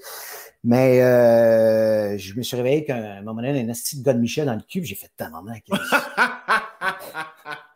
J'avais un G.I. Joe dans le nez, ce style. J'avais un G.I. Joe dans le péteux. J'ai fait, voyons, ça sort d'où? Mais après une soirée bien arrosée. Non, c'est pas ça du tout. Mais donc, c'est ça. Fait que je viens d'une famille d'anxieux, puis tout ça. Fait que c'est sûr que ça fait partie de moi, puis c'est correct. Puis, tu sais, j'écoutais Roxane Bruno l'autre jour parler, puis elle disait souvent, on me dit, Roxane, si un jour on pouvait t'enlever ton anxiété, puis tu pourrais vivre différemment, tu l'accepteras-tu? Elle dit, plus maintenant. Parce que Roxane Bruno, elle s'est construite avec ce problème-là. Ouais. Et donc, moi aussi, je me suis construit avec ce problème-là. Elle dit, j'aurais pas écrit ces chansons-là, je pourrais pas créer comme je crée si j'avais pas cette anxiété-là avec moi. Fait que la journée que tu apprends, que tu acceptes que tu as ça, que tu apprends à vivre avec, Chris, man, il y a 70% du problème de régler. Fait qu'il y a des journées, je me lève, je suis plus anxieux que d'autres, je fais OK, c'est beau, elle est là. Bon, je ne pêche pas de travail. Puis c'est pas le travail m'apporte aucun stress, moi, aucune source d'anxiété, parce que je sais que ça va bien, je performe bien, j'ai confiance en moi, je sais que j'ai du talent, je sais que je suis à la bonne place, je suis un gars préparé, je suis pas chiant sur un plateau, je sais mes textes, je sais où je m'en vais. Fait que ça m'en. Puis, tu sais, en même temps, je vais toucher du bois, Sam. Oui, c'est Sam en général. Oui, ouais, c'est ça, Max. Voyons, Sam, qu'est-ce que ça va faire? J'ai un chum qui s'appelle Maxime Breton avec Sam Breton. Ben, c'est trois lettres, tu peux ça marcher. C'est trois lettres, on ne s'écœurera pas pour ça. Fait que, tu sais, je vais toucher du bois, Sam. C'est que depuis que j'ai fini le conservatoire, ça va faire 30 ans bientôt, j'ai jamais manqué de travail. Wow. Fait que puis les 3-4 premières auditions en sortant du conservatoire, je les ai eues, les rôles. Mm-hmm. Fait que cette espèce de tu sais, quand je vais faire des auditions, je ne suis pas nerveux parce que j'ai confiance en moi, puis il y a une espèce de stress qui n'a jamais été là, de genre, si, je vais-tu travailler, je vais-tu manquer de travail, je vais, tu sais, comment est-ce que c'est, toi aussi, tu es travailleur autonome, tu sais, ta carrière va bien, tes affaires vont bien. Là, évidemment, il a fallu que tu te revises un dix parce que tu fais plus de scène, puis tout ça, mais tu sais, tu fais plein de chroniques, t'es apprécié, puis tout ça. Fait que, tu sais, il faut faire 22 000 affaires ici au Québec pour avoir un salaire qui a de l'allure. Tu sais, tout le monde a l'impression qu'on est multimillionnaire, puis tout ça. Tu sais, il y a des animateurs, puis il y a certains humoristes qui gagnent très, très bien leur vie. Il n'y a pas beaucoup d'acteurs qui gagnent bien leur vie comme ça. Tu sais. Moi, je suis un privilégié, tu comprends? Fait que c'est pour ça que les gens, on voit souvent les mêmes. Ouais, mais ça fait partie de la job. Moi, pour arriver, faut que je fasse du théâtre, du cinéma, de la TV, du doublage, de la voix. Faut que j'écrive, faut que je fasse ça comme toi tu fais. Tu sais, tu peux pas faire juste des shows. Fait que tu fais des chroniques puis tout ça. Mais heureusement qu'on a cette possibilité-là ici. Tu sais. Fait que tout ça pour dire que mon travail m'a jamais apporté d'anxiété. Mais des fois, la vie en général, oui, mettons, ma fille part, elle dit « Papa, je m'en vais faire le tour du bloc en vélo. » Puis Chris fait une demi-heure qui est partie, puis habituellement, ça prend 45 secondes. Je suis là, tabarnak, il est arrivé quelque chose, tu sais. Mais là, elle a arrêté chez une petite amie, mais elle ne l'a pas dit. Fait que là, Chris, peux-tu juste me dire, je m'en vais chez Maud, chez Rose, puis je vois, tu sais. Fait que ces affaires-là qui me stressent le plus, c'est ces choses-là, tu sais. C'était ma prochaine question. C'est sûr que maintenant, avoir le rôle de papa, ça a dû. Mais en même temps, tu l'as dit tantôt, t'es tellement. Ta blonde, elle est là pour te dire, garçon, tu peux te décompresser, Chris, ça va aller. Là. Absolument, ça, sauf que paradoxalement à ça, ma blonde qui ne faisait pas d'anxiété du tout, et depuis que les enfants sont là, fait de l'anxiété. Ah oui, hein? C'est weird, hein? À cause de ça, parce qu'elle prend son rôle de mère tellement à cœur, puis elle a vu que ça est bien, puis tu sais, ma fille est rock'n'roll en Chris. Tu sais, ma fille elle fait de l'anxiété, puis elle a un TDAH, avec opposition, puis elle a fait de l'anxiété de performance, puis tout ça. Fait que c'est très, très demandant parce que ma blonde, tu sais, ma fille, c'est moi, mini-moi, à tous les égards, à tous les hosties d'égards. Fait que là, ma blonde a dit, non seulement je suis content, je suis confronté à l'adulte, Michel, mais je suis confronté au petit Michel aussi.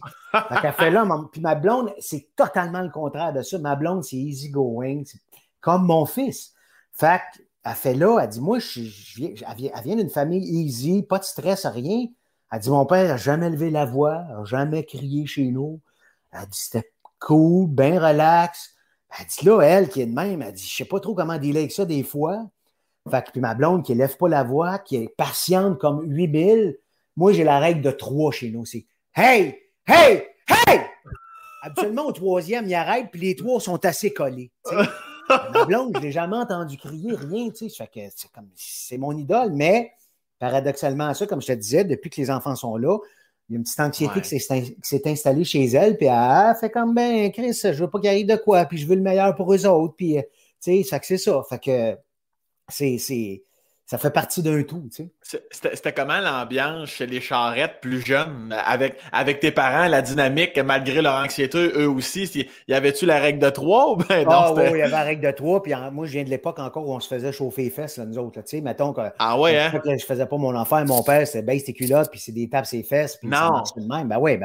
Ah ben, tu sais, j'étais un petit gars des années 70, moi, là.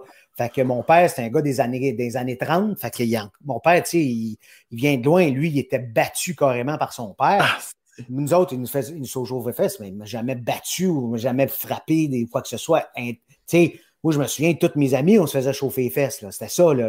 Okay. Mais mon père, chez nous, c'était assez... Il y avait de la tension. Mon père, c'était un gars qui était très, très narcissique, très... très manipulateur aussi. Tu sais, mon père, moi, je viens d'un milieu aisé, heureusement. Mon père était très pauvre, mais il s'est bâti, puis il a réussi dans la vie. Mm-hmm. Il n'a peut-être pas réussi sa vie, mais il a réussi dans la vie. Fait que nous autres, on avait des sous. Tu sais, je suis un privilégié dans la vie, moi. Là. Je manquais de rien. J'allais dans un collège privé, on avait un chalet, skido, motoneige, motocross, des chevaux. Ça roulait. Là. Mon père se promenait en Cadillac, puis tout, puis bon. Fait que moi, j'avais de l'argent de poche tant que j'en voulais, puis tu sais, j'ai pas souffert dans la vie, là. Mm-hmm. Et encore aujourd'hui, j'ai jamais manqué d'argent, puis tu sais, ça va bien. Je suis un privilégié financièrement parlant. Mm-hmm. Mais mon père était un gars qui voulait, s'il y avait une façon de penser, c'était celle-là. Il fallait penser comme lui. Tu vas au collège, oui, mais pas, j'ai pas envie d'aller au collège. Toutes mes chums vont louer les mères. Si tu es à l'école publique, je m'en crisse, tu vas aller au collège. Ça me coûte 5 000 par année. Réussi, mon petit gars. Ouais, mais pas, moi, je serai pas médecin, je m'en crisse. Je veux que tu aies 85 % de moyenne générale. Puis, tu sais, j'étais puni souvent parce que j'étais pas bon à l'école comme lui, il voulait. Fait qu'il me coupait le hockey, je pouvais pas sortir. C'était cette génération-là, tu sais. On parlait pas beaucoup. Mais en même temps, c'est paradoxal parce que mon père vient de la génération où on braille pas, puis tout ça. Mon père broyait, puis mon père me serrait dans ses bras, puis mon père me disait qu'il m'aimait. Tu sais, si mon père m'a pas dit 3 millions de fois dans sa vie qu'il m'aimait, il me l'a pas dit une fois. Mais en même temps, si j'avais de la pression constamment. Tu sais, je jouais au hockey, mettons, à tomber. Là, je faisais un chiffre, j'avais manqué ma pause, j'allais m'asseoir au banc, je le regardais dans les estrades, puis là, il me faisait « Non! » Hey, là, man, je venais anxieux, hostie, je me suis de nerf, là, je me disais « Chris, tu vas me faire chicaner dans le char. » Puis là, il me donnait de la merde dans le char. « Voyons, Chris, t'as manqué ta passe. » Puis là, le gars, il était placé. Puis là, qu'est-ce que les parents vont dire? Puis c'est de ta faute, on a perdu. Fait que j'avais une pression constante, tu sais. Puis à un moment donné, j'ai fait « Non, je veux plus vivre ça. » Puis, écoute, moi, je me suis toujours juré de jamais, jamais, jamais imposer quoi que ce soit à mes enfants.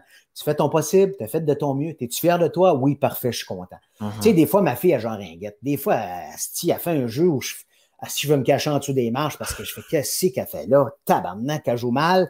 Ma blonde fait juste me regarder, puis elle fait « Je vais te raison, mon amour. Bravo, ma chérie, t'es super! T'es la meilleure! Lâche pas, là! » Après ça, tu sais, on a perdu 9-1. Ma fille était sur la glace pour 8 buts. J'arrive dans le char, je fais « Chérie, t'as bien joué défensivement, c'était bon, c'était écœurant. T'es-tu fier de toi? Oui, je pense qu'on a bien joué, papa. Évidemment, l'autre équipe était trop forte, c'est sûr, mon amour. Mais les 14 saucisses qui t'ont passé entre les jambes, ça, t'auras pas pu faire mieux. Mais ça, je ne vais pas là, j'y dis pas. Après ça, ben, c'est le petit chocolat chaud Tim Hortons, puis on encourage, puis let's go, bravo. Puis là, le soir au souper, je fais « Ouais, mais telle affaire, ma blonde, un coup de pied en dessous de la table. Hey, non, t'as raison. Hey, la ringuette aujourd'hui, c'était super, chérie. T'es vraiment... Penses-tu qu'il y a des choses que je pourrais améliorer, papa? Oui, toi, penses-tu? Ben, j'aurais pu être plus stiff. Puis je fais oui, puis tu sais, puis ma fille, elle joue cochon un peu, des petits coups de hockey, puis dans la banque, je fais, elle n'a pas peur de tu sais, faut pas que la petite fille de l'autre équipe garde la rondelle plus longtemps, blablabla. J'essaie toujours de tourner ça en positif, mais des fois, je suis sans connaissance tellement qu'elle joue mal, tu sais. Puis j'en reviens à ton père. En fait, je peux pas m'empêcher de penser à ta mère, elle se la fermait ou ben non? Ah ouais, hein? C'est, ben, c'est cette génération-là. Tu sais, ouais. Ma mère, elle me l'a dit, j'ai marié votre père pour le meilleur et pour le pire. Tu sais, mon père tournait à gauche, ma mère tournait à gauche. Tu sais, ma mère, elle faisait ce qu'elle allait faire. C'est le père qui décidait tout. Bon, en fin de semaine, on va au chalet. Moi, j'avais une game de hockey. Fuck la game de hockey. Mon frère voulait avoir ses chums. Fuck les chums. Puis mon père, c'est de la génération où il va travailler, puis that's it. C'est ma mère qui fait tout. L'épicerie, la bouffe, le lavage, le repassage, la vaisselle, tout. Et en plus, elle travaillait. Tu sais, ça fait que... Tu sais, mon père, je ne sais même pas s'il savait où ce qu'il était là dans le frigidaire. Là. Fait que c'est ça, tu sais, c'était comme ça. Ah ouais. Puis ma mère, il fallait qu'elle pense à tout, puis qu'elle s'occupe de tout, puis tout ça, tu sais. Fait que mon père, c'est jamais assez avec moi pour faire mes devoirs, mais il fallait que j'aille 85. Ouais, mais Chris, donne-moi des outils pour que j'aille 85. Ouais, mais t'es capable, arrange-toi. Je veux bien, mais tu sais, mon frère, lui, il ne voulait pas perdre de temps avec moi parce que lui, il comprenait tout du premier coup, puis c'était pas long, mais moi, des fois, je faisais, je comprends fuck all, là. X à la 2 moins 6 à la 3, parenthèse, sinus, cosinus. Je fais là, c'est une balle dans la tête avec ça, tu sais. C'était pas mon bague, puis c'est correct aussi, tu sais. Puis voilà, fait que mon frère m'aidait pas non plus, puis mes chums allaient au public. Asti, les autres laissaient leur sac d'école dans la case, puis ils faisaient pas de devoirs. Fait que moi, je voulais juste aller jouer au hockey dans la ruelle. Fait que là, j'essayais, ma mère était, devoirs sont-ils faits? Oui! Hey, la merde, man, j'avais pas fait un asti de devoir. Là, j'arrivais aux examens, je comprenais rien, je testais ça. Mais mon père, là, je recevais mes bulletins, évidemment, je n'avais pas les notes qu'il voulait, fait que là, je me faisais chicaner parce que ma mère, elle me disait rien, puis elle me disait, tu sais, ton père va décider, évidemment. Mais combien de fois? Puis, tu sais, moi, j'allais au collège, fait que quand tu n'avais pas 60, il fallait que tu fasses signer ton examen parce que tu avais coulé. Man, je faisais signer mes examens par mon père, j'étais mort. Ma mère, elle me signait, mon gars, là, en me disant tout le temps, c'est le dernier que je signe, le prochain, tu le montes à ton père. Elle savait que j'étais pour me faire donner une beurrée de marbre. J'ai dit, ouais, man, là, hey, by the way, tu signerais-tu ça, s'il vous plaît? Elle fait, c'est quoi? Ben, j'ai eu un examen, je m'arrachais un peu, là. Là, elle signait, puis elle disait, c'est le dernier. Le prochain, c'est ton père. Puis là, bien évidemment, moi et mon frère, on se battait. Puis ma mère, elle nous a tellement dit souvent, attends que ton père arrive. Attends que ton père arrive. Évidemment, le soir, une fois sur deux, elle ne le disait pas, heureusement, parce que sinon, on se serait fait beurrer tout le temps, tu sais. Mais c'était ça, c'était une ambiance assez tough, assez, tu sais, puis au chalet, ben, on travaillait, puis on coupait le gazon, puis on peinturait le chalet, puis on raclait, puis tu sais, on avait du fun, mais pas tant, tu sais. Ben, c'est ça que j'allais dire, j'ai connu, même si on n'est pas de la même génération, quelques personnes que leur père était quand même comme ça, puis ils se sentaient employés de leur père, justement, la fin de semaine, ils n'étaient pas là, Chris peinturait la clôture, câlisse. C'était tout le temps ça. Ah oui, hein? Ben, écoute, mais chez nous, par exemple, on avait grand terrain puis tout, mais c'était le plus beau terrain en tabarnak. Puis mon père, comme je te disais, mon père était narcissique, il était fraîchier, puis follet, tu sais, qu'il s'assoie là, nickel. Hey man, on coupait quasiment le gazon au ciseau, calice, pour que ça soit douette. On raclait la plage, les mauvaises herbes, tout le driveway est en poussière de pierre, on enlevait les mauvaises herbes là-dedans, la rocaille, couper le gazon, changer les perches parce que la clôture était défaite. C'était mon vieux spick and span. Décaper le chalet au complet, le repeinturer, l'hiver, on arrivait là, on pelletait les galeries, câlisse, on déblayait les toits, il y avait toujours quelque chose à faire. Fait que c'était ça, tu sais, puis c'était correct, mais bon, à un moment donné, tu fais là, peux-tu vivre? Tu sais, on ne pouvait pas emmener de chum au chalet parce qu'on travaillait. On ne pouvait pas dire à mon chum, viens au chalet en fin de semaine, on va peinturer, man, on va avoir du fun. Mais non. Tu sais, là, le soir, on était brûlés, fait qu'on se couchait devant le hockey, on dormait, le lendemain, on se levait, on recommençait. Là, on arrêtait, on allait faire une petite traite de skido, on était contents. Ouais, il faut retourner, les boys, il faut aller pelleter, il faut aller. Ah, tabarnak. C'était rock'n'roll. Puis est-ce que tu sentais plus vieux quand tu es plus conscient de ce qui se passe? Sentais-tu ta mère malheureuse là-dedans ou ben non? Malheureuse. C'est un grand mot. Elle n'était peut-être pas malheureuse, mais elle n'était pas à son plein potentiel. Tu sais, je veux dire. Tu sais, évidemment, quand mon père, ça fait 12 ans qu'il est mort. Okay. Là, j'ai jamais vu ma mère s'y épanouir. Tu sais, là, elle n'a plus de compte à rendre à personne. Elle fait ce qu'elle veut. Le petit chalet, elle a toujours haï ça. Puis elle dit, je suis obligé d'aller au chalet parce qu'on y va. Mais j'aime pas ça, le chalet. sais, il fallait qu'elle s'occupe de deux maisons, puis c'est d'ouvrage, c'était d'ouvrage, tu sais.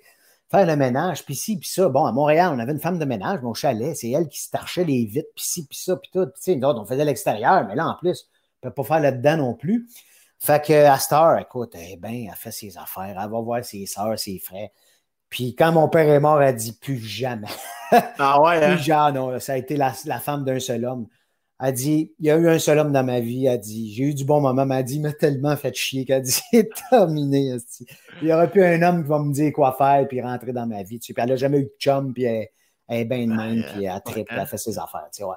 Quand même, ça n'en dit long. Fait que toi, à ce moment-là, aussitôt que tu as pu, j'imagine, t'as calissé ton camp de la maison ou ouais, pas tout de suite? Mais pas tant, parce qu'en même temps, à un moment donné, quand j'étudiais au conservatoire, tu sais, moi, je restais, le sol était fini chez nous, j'étais en bas, man. J'avais ma TV, ma toilette, ma douche, mes affaires en bas, mon entrée, j'avais mon char, j'avais pas besoin de travailler, mon père me payait mon parking dans le vieux Montréal qui coûtait une fortune par mois, je parquais mon char là, si j'allais faire mes affaires. Okay. J'avais de l'argent de poche, 200-300 par semaine. J'étais toujours au restaurant, tout. Wow! Tu sais, j'avais pas de prêt-bourse. Fait que j'étais pas comme pressé de m'en aller non plus. Ouais. À un moment donné, j'ai dit, bon, mais là, j'ai fini mes études. Ça faisait un an. J'ai dit, là, je m'en vais. Je quitte la maison. Parfait. Écoute, ma mère, elle m'a acheté un set de chambre, poêle, frigidaire, laveuse, sécheuse, flambe en neuf, des commodes, des ci, des ça. Puis là, pour la première année, j'avais pas trop d'argent, tu sais. Mon père m'a fait un chèque d'un très gros montant. Il a mis ça sur mon lit. Il dit, je veux pas que tu aies de trouble la première année. Que ce soit loyer, électricité, câble, peu importe. Il dit, je veux pas que tu te casses la tête financièrement pour la première année. Fais ce que tu as à faire. Tu sais, évidemment, quand j'ai dit à mes parents que je voulais être acteur, tu sais, mon père dit, OK, mais moi, je pensais que tu étais pour ramasser la business. Mon père était dans l'assurance, okay, dans les valeurs mobilières, puis tout ça. Tu sais, il y avait 35-40 employés, ça roulait. Fait que j'aurais eu un esti de business sur un plateau d'argent. Ciboire, après 2 jours, je me serais tiré une balle dans la tête parce que c'est pas ça que je voulais faire. Fait que j'ai dit, OK, je vais prendre la business puis tout, mais après 2 jours, je suis allé le voir et je dis, je veux pas ça que je veux faire. Je veux être un acteur, c'est ça que je veux faire dans la vie. Puis, il dit, c'est sûr que ça m'a donné un coup, puis j'ai pas beaucoup dormi la nuit suivante. Il dit, le lendemain, j'ai fait Chris, j'ai toujours dit à mes enfants, faites ce que vous voulez, soyez heureux. Fait qu'il dit, je t'encourage là-dedans, puis tu veux t'engager un coach pour tes auditions, je vais le payer. Tu sais, mon père a tout payé, là, il a tout payé. Je ne me serais pas attendu à ça de ce que tu me dis depuis ton père. Mais je te dis, c'était paradoxal son affaire. C'était un peu... C'était bien weird. Comme je te dis, tu sais, comme il me disait, il me dit 3 millions de fois qu'il m'aimait, mais en même temps, il pouvait me chicaner pour des niaiseries. Il était généreux. Moi, mon père me comptait tout. J'étais son confident. J'arrivais dans son bureau. Écoute, il avait sa casquette des Boys, son chandail des Boys, son coat des Boys, des revues de moi qui parlaient de moi. Il me présentait à tout le monde. C'est mon acteur. Si l'avez-vous vu dans telle affaire? Je joue dans Chambre en Ville. Il a fait telle affaire. Je jouais au théâtre. Il venait voir la pièce 5 fois. Tu sais, c'était comme... Il trippait, puis tout. Puis il m'écoutait à la TV. Puis il était fier de moi. Puis il était content. Puis tout ça, tu sais. Puis, fait que c'est ça. Fait que quand j'ai dit, c'est ça, je veux faire du théâtre, mais il a dit, pas de problème, c'est correct. Fait que c'est lui qui a payé pour mes auditions. À un moment donné, au conservatoire, on faisait un autogéré. Puis, après ça, on a repris cette pièce-là, mais on n'avait pas une scène. Fait que, il a parlé à ses chums, puis ses chums m'ont donné des 500 000 $ pour commanditer le show. Puis, on a fait un programme, puis tout. Fait que, tu sais, il était bien fier de ce que je faisais, tu sais. Puis, évidemment, quand il est mort, il voyait bien que là, les Boys étaient dans leur pic, puis tout marchait, puis ma carrière allait bien, puis j'étais heureux, puis tout. Puis... Fait que ça a été bien, bien correct. Ma mère, encore aujourd'hui, qui est si fière de moi, puis qui m'appelle. Tu sais, mettons, là, le podcast, il fallait que je dise que ça va passer, là, puis parce que là, tu sais, des fois, elle me dit, là, Chris, t'as passé à Tout le monde en parle, tu me le dis pas. Ben, j'ai oublié, man. C'est ma tante Monique qui m'appelle, dit, hey, il est à Tout le monde en parle. Fait qu'à chaque fois que je fais quelque chose, il faut que j'y dise, il faut que je l'appelle, puis il faut, tu sais, fait que c'est bien important pour elle. Faut te mettre au parfum, c'est important. Exactement, tu sais. Est-ce que tu penses que, en fait, je suis convaincu que ta réponse va être oui, mais que ton père aurait été un bon grand-papa pour tes enfants, tes petits-enfants, il aurait été présent? Beaucoup, beaucoup, beaucoup, parce que mon père a eu 2 gars. Il aurait voulu avoir une fille. Mon frère a 3 gars. Mon père a connu juste un de ses petits-enfants, le plus vieux, mon frère. Mathieu, qui avait peut-être 1 an quand mon père est mort. Puis quand mon père était mourant, il était en soins palliatifs. Évidemment, mon frère est parti de la Californie pour s'en venir ici. Puis sa blonde est venue avec avec Mathieu. Et mon père a vu Mathieu 1 seule fois dans sa vie à l'hôpital. Mais il appelait constamment mon frère pour dire, hey, là, ta piscine, t'as-tu mis une clôture, pas qu'il tombe dans l'eau, là, OK. Puis là, ta rocaille en arrière, c'est ta pique, ta coupe qui déboule là, tu devrais mettre une autre clôture, faire attention. Puis là, constamment, il disait à maman, hey, j'espère que Mathieu va bien. Et d'un coup, je ne veux pas qu'il se noie dans la piscine, ça va être épouvantable. Alors là, d'avoir eu une petite fille, parce que moi, j'ai une fille puis un gars, il serait devenu fou, man. Elle aurait été gâtée, il l'a ramené magasiner, il aurait acheté du Gucci, Calis pour l'habiller, il serait devenu fou, complètement fou d'elle, tu sais. Fait que je suis sûr que... Mais en même temps, encore là, son discours était de la dichotomie, parce qu'il m'a toujours dit, vos astis d'enfants, je m'en occuperai pas, j'ai eu assez de vous élever, vous autres. Asti, appelle-moi pas pour garder tes enfants, je m'en occuperai pas, blablabla. Mais d'un autre côté, ma mère, assis, il n'y a pas une journée, il ne me disait pas, hey, j'ai hâte, Michel ait des enfants, puis de m'en occuper, puis qu'il vienne les porter à la maison. Fait qu'il y avait un discours un peu genre, je tout, tout, puis tout, mais dans le fond, tu sais, en arrière du frondeur, puis du narcissique, puis du fraîchier, je sais qu'il y avait un être extrêmement sensible qui était là, tu sais. Puis il le démontrait, c'était pas un gars qui cachait ses émotions, loin de là. Tu sais, c'était un gars qui me serrait dans ses bras, qui me faisait des câlins, il m'embrassait. Mon père m'a toujours embrassé quand il me serrait dans ses bras. On s'est embrassé sa bouche jusqu'à ce que je sois à l'adolescence, je m'en souviens. Tu sais, puis c'est lui qui m'a dit, si t'es pas à l'aise avec ça, je comprends ça, puis tout. Mais tu sais, c'est ça. Il a toujours été des câlins, c'était pour lui extrêmement important. On s'embrassait quand je arrivais, on s'embrassait quand je partais. Donne-moi des nouvelles, puis tu sais, c'était ça aussi. Fait que, c'est pour ça que ça m'a fucké un peu, dans le sens que autant il était dithyrambique, manipulateur, narcissique, autant il était affectueux, doux. T'sais, il se couchait avec moi le soir pour m'endormir. Il me couchait sur lui. Ouais. C'est comme bien fucké. C'est bien fucké. Tu comprenais la pression que vivait Vincent Gélina avec son père. Mais ben, c'est comment tu dis, toi, c'est sûr. C'est sûr et certain. Mais tu sais, en même temps, mon père a fait un gros step parce que lui, il n'avait rien de ça quand il était petit. Il mangeait des volets, tu sais. D'arriver à ça, je fais créer ce gros step, tu sais. Gros step. Bon, attends, j'ai un téléphone. C'est bon, ton père? Pas ton père? Mon père qui m'appelle. Qui je suis contacté? Non, je vais lui dire que je t'appelle plus tard. Okay. C'est parfait, ça. Yes, fait que, écoute, c'est ça. Puis Michel, tu es toujours dans le but de se promener à travers ta personnalité. On me dit de toi, le beau Michel, entre autres en tournée avec le beau Guillaume Lemaitre-Vierge, faut pas vous laisser rentrer dans un Canadian Tire. Ça a l'air, vous sortez avec du stock, tabarnak. C'est vrai, ça? Bien fou, man. Canadian Tire. Moi, là, toutes ces affaires-là, là. Canadian Tire, Renault Dépôt, Rona, Home Depot, j'ai nommé les quatre, c'est à coup qu'il y en a un qui veut devenir porte-parole. Fait que, mais beaucoup le style Canadian Tire, je viens fou, je rentre. Pourquoi là, non? Je ne sais pas, j'ai comme l'appel, j'ai comme... je trouve que c'est un magasin complet, autant là, les outils, le sport, le jardinage, tout. Je rentre là, puis là, t'as des astis de crises de casier avant-caisse, là, où tout est en spécial, des gogos qu'on n'a pas besoin, mais qu'on achète, là. Ah ouais?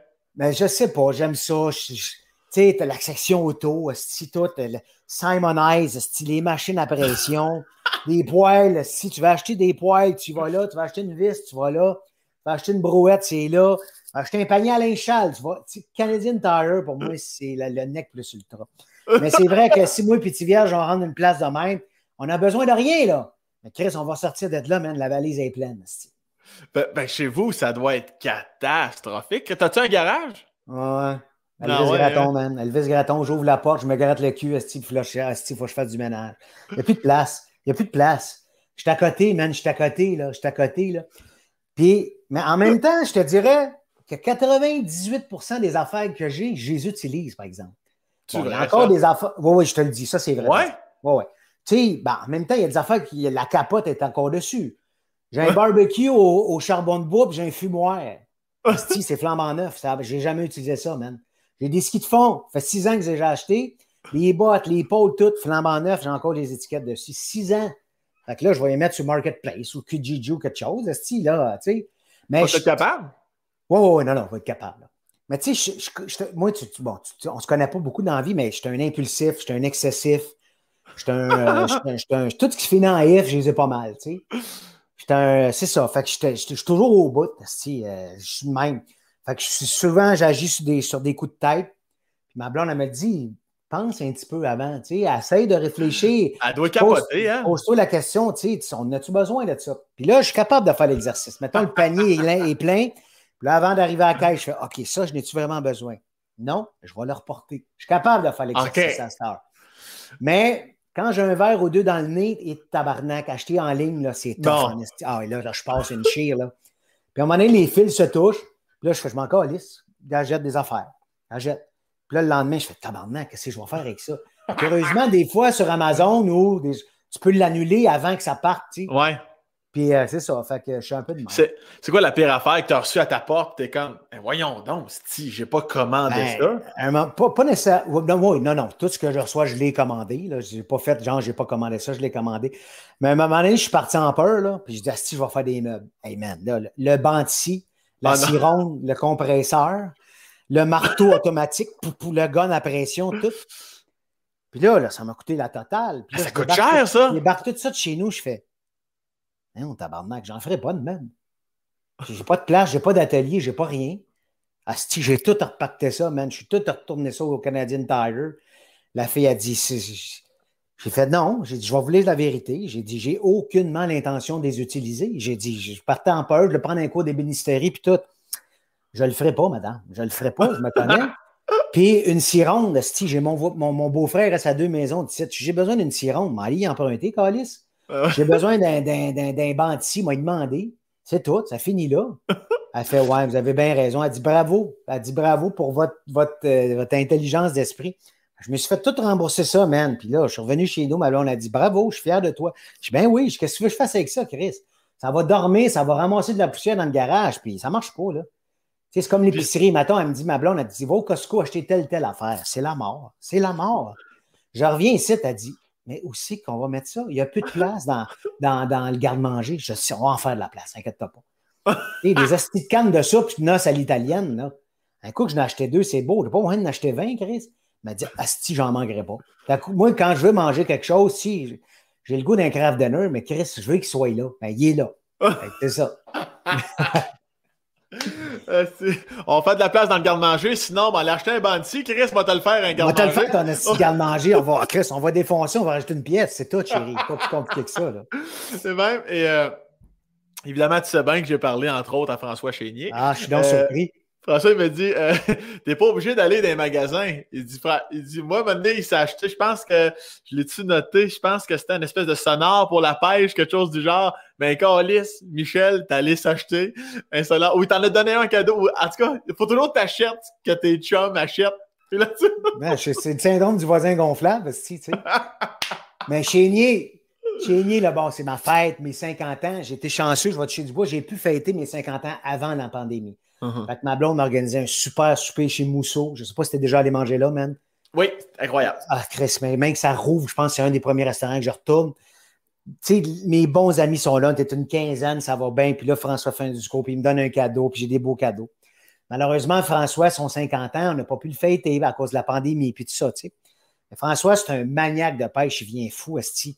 Puis là, il me parle de sonore, puis ouais, j'aimerais ça m'acheter un sonore. Puis tu fais, oh, tabarnak, il y a 50 ans. C'est sûr, je vais ouvrir. C'est mon meilleur ami. Fait que je m'en vais dans un magasin de sonore, Steve. Là, je dis, je veux un sonore. Ouais, telle affaire. Je dis, non, quand je veux un sonore, je veux un sonore. Calé, ça ne m'a pas une boboche, Steve, qui m'a pas tenté. Donne-moi le sonore qui a de l'allure, puis Chris, il faut empoigner du poisson. Fait que là, le gars me sort un sonore, puis tout. Je fais, c'est parfait. Tu sais, c'est pas se donner un sonore. Fait que j'ai donné ça à François, puis François, la gueule, fait, mais t'es malade, Steve. Je dis, non, Frank, Chris, c'est mon meilleur ami, Chris. Tu m'as sauvé la vie des fois parce que je filais pas, puis tu m'as dit, Chris, viens, on va aller jaser, on va aller marcher, tout ça. Je fais, t'es important dans ma vie, puis ça me fait plaisir de te donner un sonore, Chris. Et là, il est venu fou, esti. Fait que là, j'ai acheté de la sucette qui va après le bateau, puis le fil de ci, puis le ça, puis ci, puis ça. Puis... Fait que là, il capote, puis il s'est acheté un coffre, puis il a mis son sonore dedans, puis tout. Puis là, il tripe, esti, puis il est content. Puis François m'a amené dans une pourvoirie pour m'amener 50 ans. On était allé pogner de la truite de 5 livres, 6 livres, tu sais, c'était 5 heures, hein. C'était des beaux voyages, là.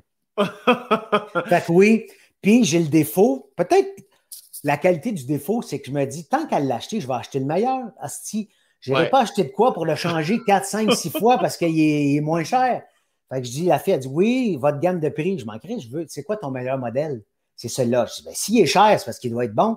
Elle dit, il est pas payé, les commentaires sont bons, j'ai pas de retour. Parfait, emballe-moi ça, crisse-moi ça dans le char, puis ça va être ça, là, tu sais. que c'est... Et François, évidemment, là, j'ai une couple de Q à ton sujet, là, mon beau Michel. Bon, l'impulsivité, on en a parlé. On m'a dit qu'il y avait un Michel avant, un Michel après, au niveau du filtre de M. Charette. Toi, il y a une époque dans ta vie, en fait, plusieurs années, j'imagine, t'avais, sans être méchant nécessairement, quand t'avais de quoi à le dire, Chris, tu le disais. Là, c'est la maturité, c'est le fait de vieillir qui t'amène à un filtre. C'est beaucoup ma blonde aussi, parce que, bon, comme tu disais, j'ai pas de filtre, j'ai pas beaucoup de filtre, puis souvent, je parle avant de penser. Puis, je pense en tout cas, je pense que j'étais un gars pas pire drôle dans la vie. T'sais. Mon sens du mot est assez aiguisé, j'ai le sens de la répartie assez facile. Puis quand je lance une blague, 98% des fois, elle est bonne. C'est sûr qu'il y en a qui tombent à plat, mais le timing n'est pas pire. Ouais. Mais des fois, ça pouvait blesser des gens. Puis comme ma blonde me disait, Michel, tu es insolent. Arrête d'être insolent. Puis des fois, souvent en entrevue live, puis avec les animateurs, puis des fois, je mettais les animateurs mal à l'aise, où je parlais, puis j'ai été élevé dans un monde où mon père faisait beaucoup de jokes de cul, puis tout ça, fait que moi, ça me fait rire, c'est premier degré. Puis pour mettre le monde mal à l'aise, des fois, j'allais là, puis tout. Puis à un moment donné, je m'en allais faire une émission de télé, puis l'animateur, qu'on ne voit plus aujourd'hui, peut être baveux, puis j'ai dit, Chris, c'est pas vrai qu'il va être plus baveux que moi, je vais le ramasser ses mécarts, puis tout ça. Puis là, ma blonde m'a juste dit, Michel, elle dit, fais juste attention, pas le blesser sur certains commentaires que tu pourrais dire par rapport à sa vie, par rapport à sa vie amoureuse, par rapport à bien des enfants. Je dis, ouais, t'as raison. Parce qu'elle dit, t'es insolent. Puis elle dit, la dernière fois que tu as fait une entrevue avec Penelope McQuaid, je pense que tu l'as rendu mal à l'aise. Puis elle dit, c'est pas à ton avantage, tu sais. Mm-hmm. Je t'ai raison. Fait que j'ai pris un moment de recul. Je me suis fait un meeting, moi et tout seul, on était tous d'accord à un moment donné. Puis j'ai fait, t'as raison. Elle dit, empêche-toi pas d'être drôle, empêche-toi pas de mettre le party sur le plateau, mais fais juste peser tes mots des fois.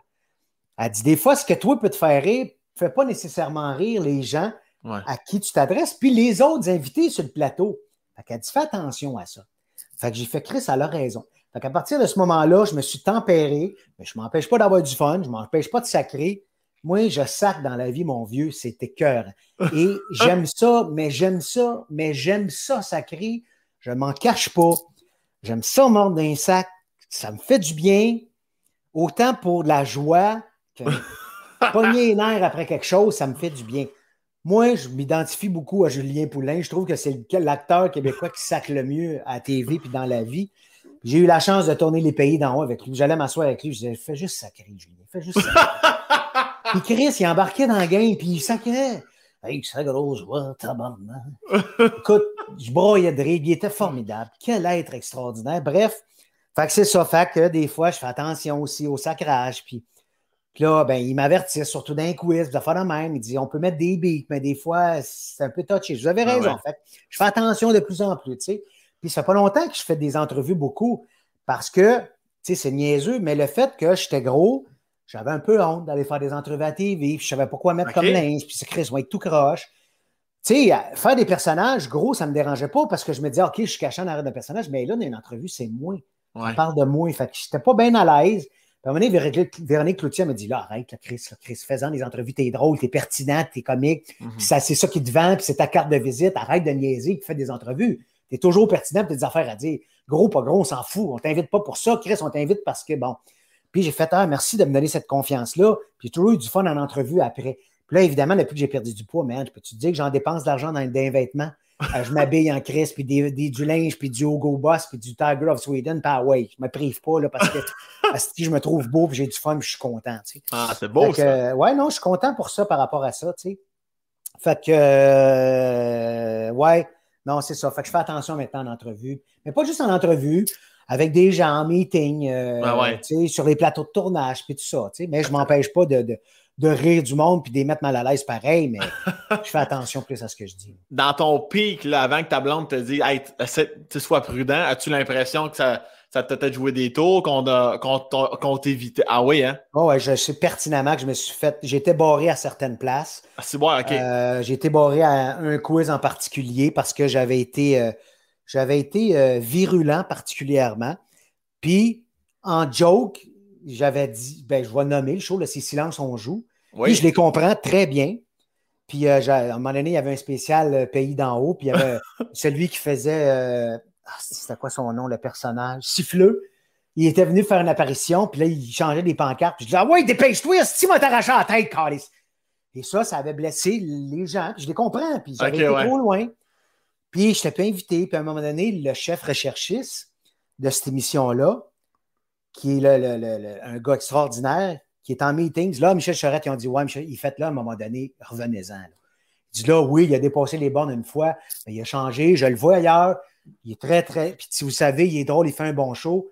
On va lui donner une chance, je le sais qu'il fait attention. » Puis il n'est plus comme ça. Fait qu'invitons-le, puis Chris, faites-moi confiance, je le prends sur moi. S'il fait des niaiseries, vous me crisserez dehors, mais je le prends sur moi. Et j'avais su qu'il avait parlé. Écoute, tout de suite, j'allais appeler. Je dis « Man, je t'en dois une, merci. » Il dit « Non, non, mais à un moment donné, on le sait, tu as fait une gaffe, c'est correct. Passons par-dessus ça. » Puis il dit « Moi, j'ai confiance en toi. » Et j'ai fait un super show, man. J'ai fait gagner beaucoup de sous à la personne. J'ai été drôle. Je n'ai pas dépassé les bornes. Il dit, je le savais. Il dit, Chris, t'es un gars intelligent, t'as compris. Il dit, c'est parfait. Fait qu'il dit, Astor, man, c'est parti. Fait qu'Astor, man, je sais que ça roule, puis les gens, ils me réinvitent, puis tout ça. Mais à un moment donné, je peux comprendre que les gens étaient frileux, surtout les animateurs. Je sais que Pénélope, pertinemment, m'en a fait. Asti, c'est parce qu'on ne sait jamais qu'est-ce que tu vas nous sortir, puis si, tu sais. Je dis, oui, t'as raison. Mais j'ai dit, je te promets que je ne te mettrai jamais dans l'eau chaude. Puis elle fait, je le sais, puis elle dit, c'est fun, puis elle dit, à cette heure, je trippe à te recevoir en entrevue, puis tout ça, tu sais, fait que pour moi, ça, c'est réglé, puis on est ailleurs, là, tu sais. Tu fais attention sur les plateaux, mais quand les caméras ferment, par exemple. Ah là, c'est un autre game, là. Là, je me lâche, là, puis j'ai du fun, tu sais. Parce que pour moi, sur un plateau, tout le monde est sur le même pied. Oui, les gens nous reconnaissent nous autres, parce que c'est nous autres qui étaient à la TV. Mais je veux dire, le perchiste, puis le caméraman, puis la maquilleuse sont tous importants, sinon plus que nous autres. Oui. Fait que moi, il n'y a personne sur un piédestal. Autant que nous autres. Des fois, je le dis à des épisodiques, je dis « Hey, Chris, slack, là, man. T'es pas plus important parce que c'est tout qu'on va faire à TV, là, tu sais. Là. Regarde, slack un peu. » Te souviens-tu d'une fois sur un plateau, je sais pas si tu vas t'en souvenir, si oui, sur le... T'étais invité mystère. À Chénier? On me dit Annie Brocoli. Ouais, Chris, man. Hey, Chris. Là, ça aussi, c'était dans mes pics, là. Oui, mais là, moi, il est resté en surface et s'il veut, il te le racontera. Ah, mais c'est ça. Mais là, je suis comme l'invité surprise à Frank. Là, j'arrive. Pendant que j'arrive, il est en train de faire une recette. C'est quoi le show? Annie Brocoli qui animait ça. Je me souviens plus du show. T'as-tu jeunesse? Non. Elle faisait un show grand public. Bienvenue chez vous. Une affaire dans le même. OK. Là, pendant que Chénier fait une recette de cuisine, il est supposé mettre un bouillon en gelée de bœuf. Là, c'est moi qui le mets, mais ça sort. Je fais tabarnak, c'est ça, une chienne de merde, c'ti, voyons donc. Et là, je me mets trash, puis tout. Écoute, Annie Brocoli me regarde comme un chevreuil sur la vigne qui va se faire frapper par un char. Mais en même temps, elle tripe, puis elle rit, elle a du fun. Et là, je pars dans mes affaires, puis là, Chénier, je niais sur son habillement, puis ses astis de tétine qu'il y a d'en face. Puis Annie Brocoli, je me dis, tabarnak, toi, à part faire la grenouille, asti, tu sais, je fais. Tu restes bien de même quand t'es dans le lit avec ton chum. Écoute, là, je passe des chiens, mon vieux, pis tout. Fait que là, le show fini, Chénier, il dit, man, il dit, t'es un asti de malade mental, là. Je suis là, pour moi, c'est correct de même. Mais là, après ça, là, j'ai des commentaires vers genre, surveillez votre langage, puis blablabla, puis là, vous êtes allé trop loin, puis ci, puis ça, puis je fais. Pour moi, dans ma tête, je suis pas allé trop loin. Mais en même temps, Annie Brocoli, elle me pogne d'un coin, puis elle dit, si tu fais un one-man show, elle dit, je vais te produire. Fait que tu fais en même temps.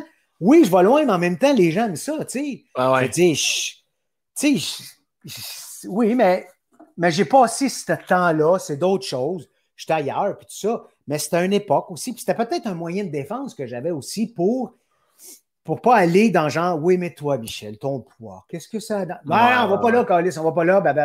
C'était peut-être un moyen de défense aussi par rapport à ça, tu sais. As-tu peur des fois que tes enfants sacrent à l'école ou disent des expressions où c'est déjà arrivé? Parce que là, ils sont rendus à l'âge, je commence à comprendre. C'est déjà arrivé? C'est sûr que c'est déjà arrivé, ma fille. Ma fille, des fois, elle est trash, mais le problème, c'est que je ne m'empêche pas de sacrer devant eux autres. Ma blonde, des fois, me regarde, je fais, je suis de même. Qu'est-ce que tu veux que je te dise? Mais ils savent, puis je reviens toujours ça en joke. Puis, tu sais, c'est toujours des blagues. Puis, tu sais, je parle de marde avec eux autres, je parle de caca, puis ça, ils fait rire, puis on rit. Puis, tu sais, j'en prends puis j'en laisse, mais ils ne dépassent jamais les bornes. T'sais. Moi, des fois, je sacrais quand j'étais petit, puis mon père, il me ridiculisait avec ça. Puis, ouais, mais Chris, Pat, tu sacres comme un chartier, toi aussi. Mais il me faisait sentir coupable, il me faisait sentir mal par rapport à ça. Et moi, mes enfants, je sais qu'ils ne sacrent pas dans la vie, puis ils font attention, puis, tu sais, s'ils sacrent, ils sacrent. Je te dis, je voyais pendant dire, vous savez que s'il vous plaît, faites attention. Je ne mettrai pas en pénitence pour ça, mais je veux dire, faites juste attention. Ce n'est pas un langage approprié pour des enfants de votre âge, puis tout ça, tu sais. Mais en même temps, un beau sac bien placé d'une petite fille de 11 ans, moi, je trouve ça quand même un peu drôle. Moi, je ne suis pas moi qui va dessiner là-dessus. C'est ça. Je fais une mini-parenthèse parce que... Hey, juste, ma blonde m'a dit, tu sais qu'il a gagné un Olivier pour le gars de l'année, bravo. Merci. Oui. T'es fin, merci. Chris, en ces temps de pandémie-là, puis tout ça, là, puis vous autres, la compétition est forte en plus, félicitations. Ben merci, t'es bien fin, c'est gentil. J'imagine que je suis pas au courant cette année de tous les trophées. J'imagine que t'es en nomination artiste ou ben non, je fais un fret à l'instant? Non, non, t'as raison, je suis en nomination dans 2 catégories, puis je suis bien heureux de ça. Ben, ouais, félicitations à ton tour. Merci beaucoup, mon ami, merci. Tu le mérites en Christ. Ça, là, d'ailleurs, ça... Humainement, ça t'amène quoi de vivre une série à succès comme ça, comme District, puis évidemment, comme toutes les autres que tu as faites? Mais j'imagine que ça ne change pas grand-chose, peut-être, parce que comme tu dis, tu as l'air d'un gars qui reste sur le plancher des vaches, là. Mais ça, pas tant au niveau de la popularité, mais qu'est-ce qu'un personnage t'amène quotidiennement ou qui te marque dans l'être humain que tu es? C'est pas clair? Je suis sûr que tu comprends. Non, non, c'est très clair ce que tu dis. Tu sais, moi, longtemps, on m'associait à de l'humour, de la comique, le gros comique. J'ai fait beaucoup d'humour. Ça a été ma formation. Louis Saïa m'a montré à être rigoureux en humour, sinon plus qu'en drame. Tu le sais, c'est ça ta job, de faire rire les gens, mais c'est un esti de job, c'est tough. Le timing, telle tournure de phrase, le dire au bon moment, ça. Fait que j'ai fait beaucoup d'humour, puis... En faisant, j'ai fait 30 vies avant, moi, de faire District 31, la quotidienne à Fabienne. En faisant ça, donc, j'ai retouché un peu plus au dramatique. Puis là, ben, District, c'est essentiellement du dramatique. Ça fait un bien énorme parce que souvent, on est catalogué dans une forme d'art. Tu sais, lui, il dit « Ah, Charette, il est drôle, on ne fera pas faire du dramatique. » Ou « Luc Picard, il est dramatique, on ne fera pas faire du drôle. » Tu sais, fait que tu veux toujours faire ce que tu ne fais pas. Mais là, de faire du drame de même, moi, ce que ça m'apporte, c'est que j'ai l'impression que j'ai pogné une coche de plus comme acteur. C'est-à-dire que les gens m'ont dit, on a l'impression de te redécouvrir dans le rôle de Bruno Gagné. Tu sais. Puis moi, j'aime ça parce que ça m'a apporté encore plus de confiance en mes moyens, que j'ai su, puis j'étais capable d'aller dans ces zones-là, d'être assez crédible. Tu sais, moi, que je fasse de la comédie ou du drame, je veux toujours être vrai. Je veux toujours être le plus vrai possible, être le plus vrai de la réalité possible. Tu sais, Charlie Chaplin... il jouait gros comme l'édifice, mais il était vrai. Jerry Lewis jouait gros comme l'édifice, mais il était vrai, il était touchant. Comme Jack Tripper, que je te nommais tantôt, comme, je ne sais pas quoi, mais tu peux jouer gros comme la terre, mais si tu joues vrai, on va y croire. Tu peux jouer gros de même, mais tu peux jouer un rôle hyper dramatique, très, très petit. Mais si tu ne joues pas vrai, on ne te croira pas. Non, c'est ça. Fait que pour moi, ça, c'est important. Ce que ça m'a apporté, District 31, c'est ma banque. Tu sais, puis on ne se le cachera pas, dans ce métier-là, la télévision amène la télévision. C'est-à-dire, plus on te voit, plus on pense à toi, plus tu es populaire, plus les gens s'attachent à toi, plus on t'amène à d'autres choses. District 31 m'a permis d'avoir une plus grande visibilité encore. Donc, il y a des producteurs ou des réalisateurs qui m'appellent en disant « J'ai jamais pensé à toi pour ce rôle-là. » Mais Chris, je pense que tu serais capable parce que ta palette est plus large. Ouais. Tu n'es pas juste dans le comique. Là, tu es dans le comique. T'es dans le drame, puis t'es dans le dramatico-comique, tu comprends? Fait que ça m'apporte un inventaire beaucoup plus. C'est niaiseux, mais tout ce qui est en dehors du métier, animer un gala, animer un corporatif, être porte-parole de quelque chose, faire de la voix spécifiquement pour une compagnie qui veut Michel Charette. Donc, c'est une porte qui s'est ouverte que je n'avais pas nécessairement avant. Ah ouais. Alors, c'est tout ça qui fait que c'est le fun. Puis la reconnaissance du public aussi, tu sais, je veux dire... On m'a nommé comme rôle préféré pour District 31, mais le fait qu'on me voit beaucoup dans District 31, on me voit un petit peu moins dans les Pays d'en haut, mais on m'a nommé aussi pour les Pays d'en haut. C'est sûr que je suis là, mais je suis beaucoup moins là que District 31, mais la télévision amène la télévision. Fait que les gens ils ont voté beaucoup pour Michel Charette dans District et par la bande dans les Pays d'en haut parce que c'est un peu dans la même affaire, tu sais. Fait que... Puis, tu sais, moi, comme tu dis, j'essaye de jamais oublier d'où je viens. Puis ma mère m'a toujours dit, la journée que tu vas jouer à l'acteur, mon petit gars, je vais te ramener sa terre, tu sais. Puis j'ai fait, Christ, t'as raison. C'est sûr que des fois, tu sais, pas que ça te monte à la tête, mais tu as un petit regain de genre, Chris, je joue dans quelque chose de hot, c'est cool. Ah ouais. Ça prend 5 minutes, puis ma fille, Esti, qui me fait « Papa, là, viens me peigner les cheveux, mon gars, va, j'ai pissé dans mes culottes. » Ça te ramène vite aux vraies affaires, tu sais.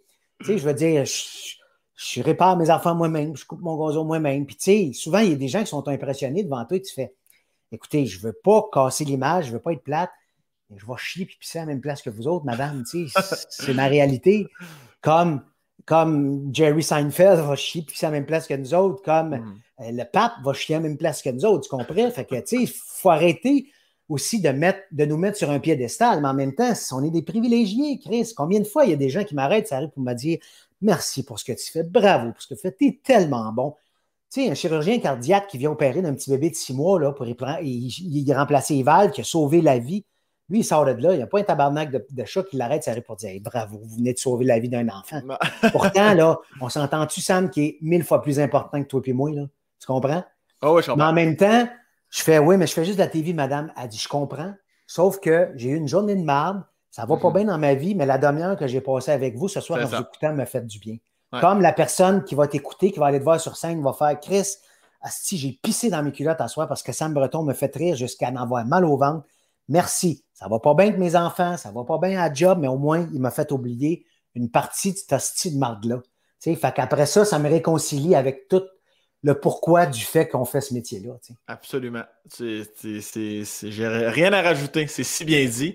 Et je tiens aussi à saluer le fait que tu es, je ne sais pas si c'est le bon terme, porte-parole, je pense, pour Bye Bye Allergie. Oui, Bye Bye Allergie, en fait, je suis porte-parole de cette cause-là. OK, c'est ça. C'est une cause qui ramasse de l'argent pour... Parce qu'en ce moment, on a ouvert une clinique, la CITO, ça s'appelle la clinique d'immunothérapie orale. Okay. Ma fille suit ce traitement-là en ce moment. C'est un programme qui vise à désensibiliser les enfants qui ont des problèmes avec les allergies alimentaires. Okay. Il y a quand même 65 000 enfants au Québec qui sont allergiques, qui ont des problèmes d'allergie alimentaire. Tu sais. Il y en a que ça va à une allergie sévère, il y en a qui sont allergiques à 20 aliments en même temps. Tu comprends-tu que ça devient problématique pour les parents? Mm-hmm. Et les enfants. Donc, ma fille est en train de suivre son traitement contre la désensibilisation à certains aliments. Et c'est beau parce que oui, on a ouvert une clinique. Oui, la CITO, on donne de l'argent. Mais c'est parce que nous, ce qu'on veut faire, c'est qu'on veut étendre nos tentacules un peu partout. On veut ouvrir des cliniques au Bas-Saint-Laurent, en Gaspésie, dans le bas du fleuve, sur la Côte-Nord, au Saguenay. Parce que une désensibilisation, c'est une fois ou 15 jours. Fait que la maman ou le papa qui vit en Abitibi, c'est un esti de bout de venir faire ta désensibilisation à Montréal, tu comprends? Mm-hmm. Fait que, puis on veut continuer la recherche, puis tout ça. Puis on a une sommité mondiale avec nous qui a parti de cette clinique-là, le docteur Philippe Bégin, qui a été étudié son expertise aux États-Unis, qui l'a ramené ici. Et lui est en train de former des allergologues pour que ça soit plus facile, tu sais. Mais ça va bien parce que je pense que là, présentement, à Sherbrooke, on est sur le bord d'ouvrir la clinique, pareillement à Chicoutimi. Mais on n'arrête pas de ramasser de l'argent pour continuer la recherche puis tout ça. Alors, ce qu'on fait, c'est qu'on fait des encans, on fait des soirées bénéfices, on fait des grands banquets. Fait que c'est toutes sortes des choses-là qui font qu'on peut continuer à ramasser de l'argent pour eux autres. Génial, bravo. Puis j'imagine qu'on peut faire un don en allant sur le site. On va mettre le lien, c'est byebyallergie.ca. Évidemment, parfait. On peut faire des dons. Moi-même, tu vois, l'année passée, quand j'ai fait mon triathlon au Mont-Tremblant, j'avais dit, écoutez, pour m'encourager, si vous donnez de l'argent, ça va m'encourager à aller plus loin dans mon triathlon. On a ramassé 3 500$. Fait que des dons comme ça, tout ça, il y en a plein. Puis c'est génial, je suis bien content, ça va super bien. Puis c'est pour une belle cause. T'sais, évidemment, je m'implique parce que je suis touché personnellement, comme il y en a qui s'impliquent pour le cancer. Puis, mais toutes les causes sont bonnes, tu comprends? Absolument. Fait que, faut utiliser, ne serait-ce que notre petite... notoriété pour que sensibiliser les gens par rapport à ça. Je te laisse aller, je me suis demandé, il va l'avoir. Tu vas se planter tout seul, si tu envoies le cadre, tu sais. Non, mais Noémie qui nous écoute en ce moment, on va mettre le lien sous la vidéo. Oui, parfait, super, merci beaucoup Noémie, c'est gentil, je l'apprécie beaucoup. Puis le podcast tire à sa fin déjà. Comment t'appelles ça?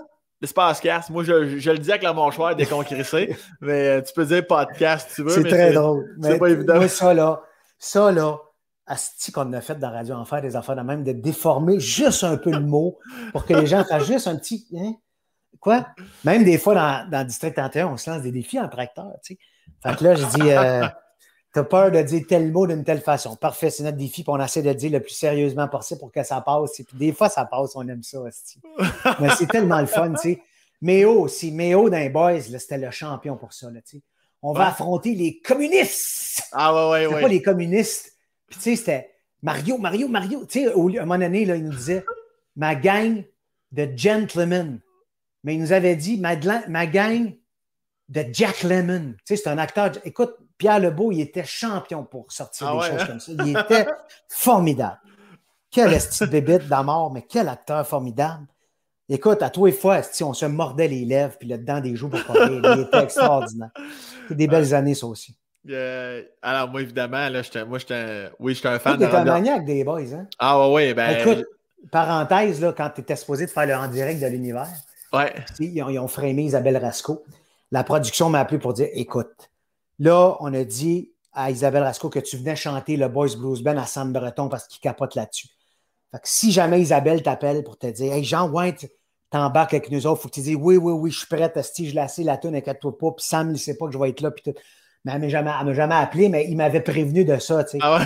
Puis je pense qu'à la première fois aussi, hein, il y avait un segment sur les Boys aussi. Oh, oui, on a fait un quiz avec Pierre Lebeau.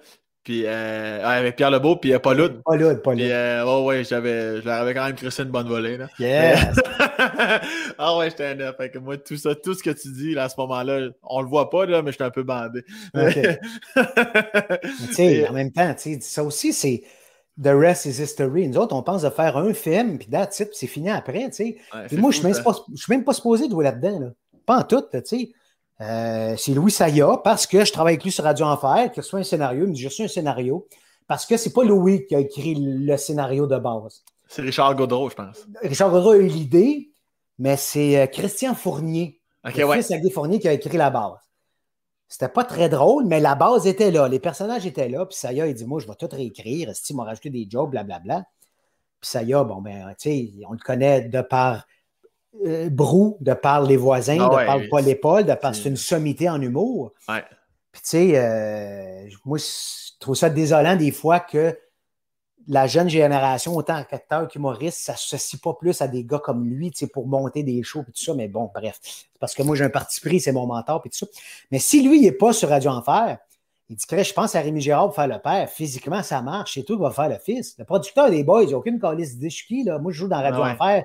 Puis dans Ouattatata, puis dans Chambre en Ville. Fait qu'il a envoyé des cassettes de Radio Enfer au producteur. Ah ouais? Il écoutait ça un soir avec sa femme, puis il a ri, puis sa femme a dit « Il est vraiment très bon ce gars-là ». Elle dit « Ouais, elle dit, tu devrais le prendre ». Fait que le lendemain, il a appelé Saïa, il dit « Ok, c'est correct pour Charette, tout ça ». Il dit « J'ai même pas auditionné, j'ai même pas rien, on m'a offert ce rôle-là sur un plateau d'argent ». Fait que j'étais super content.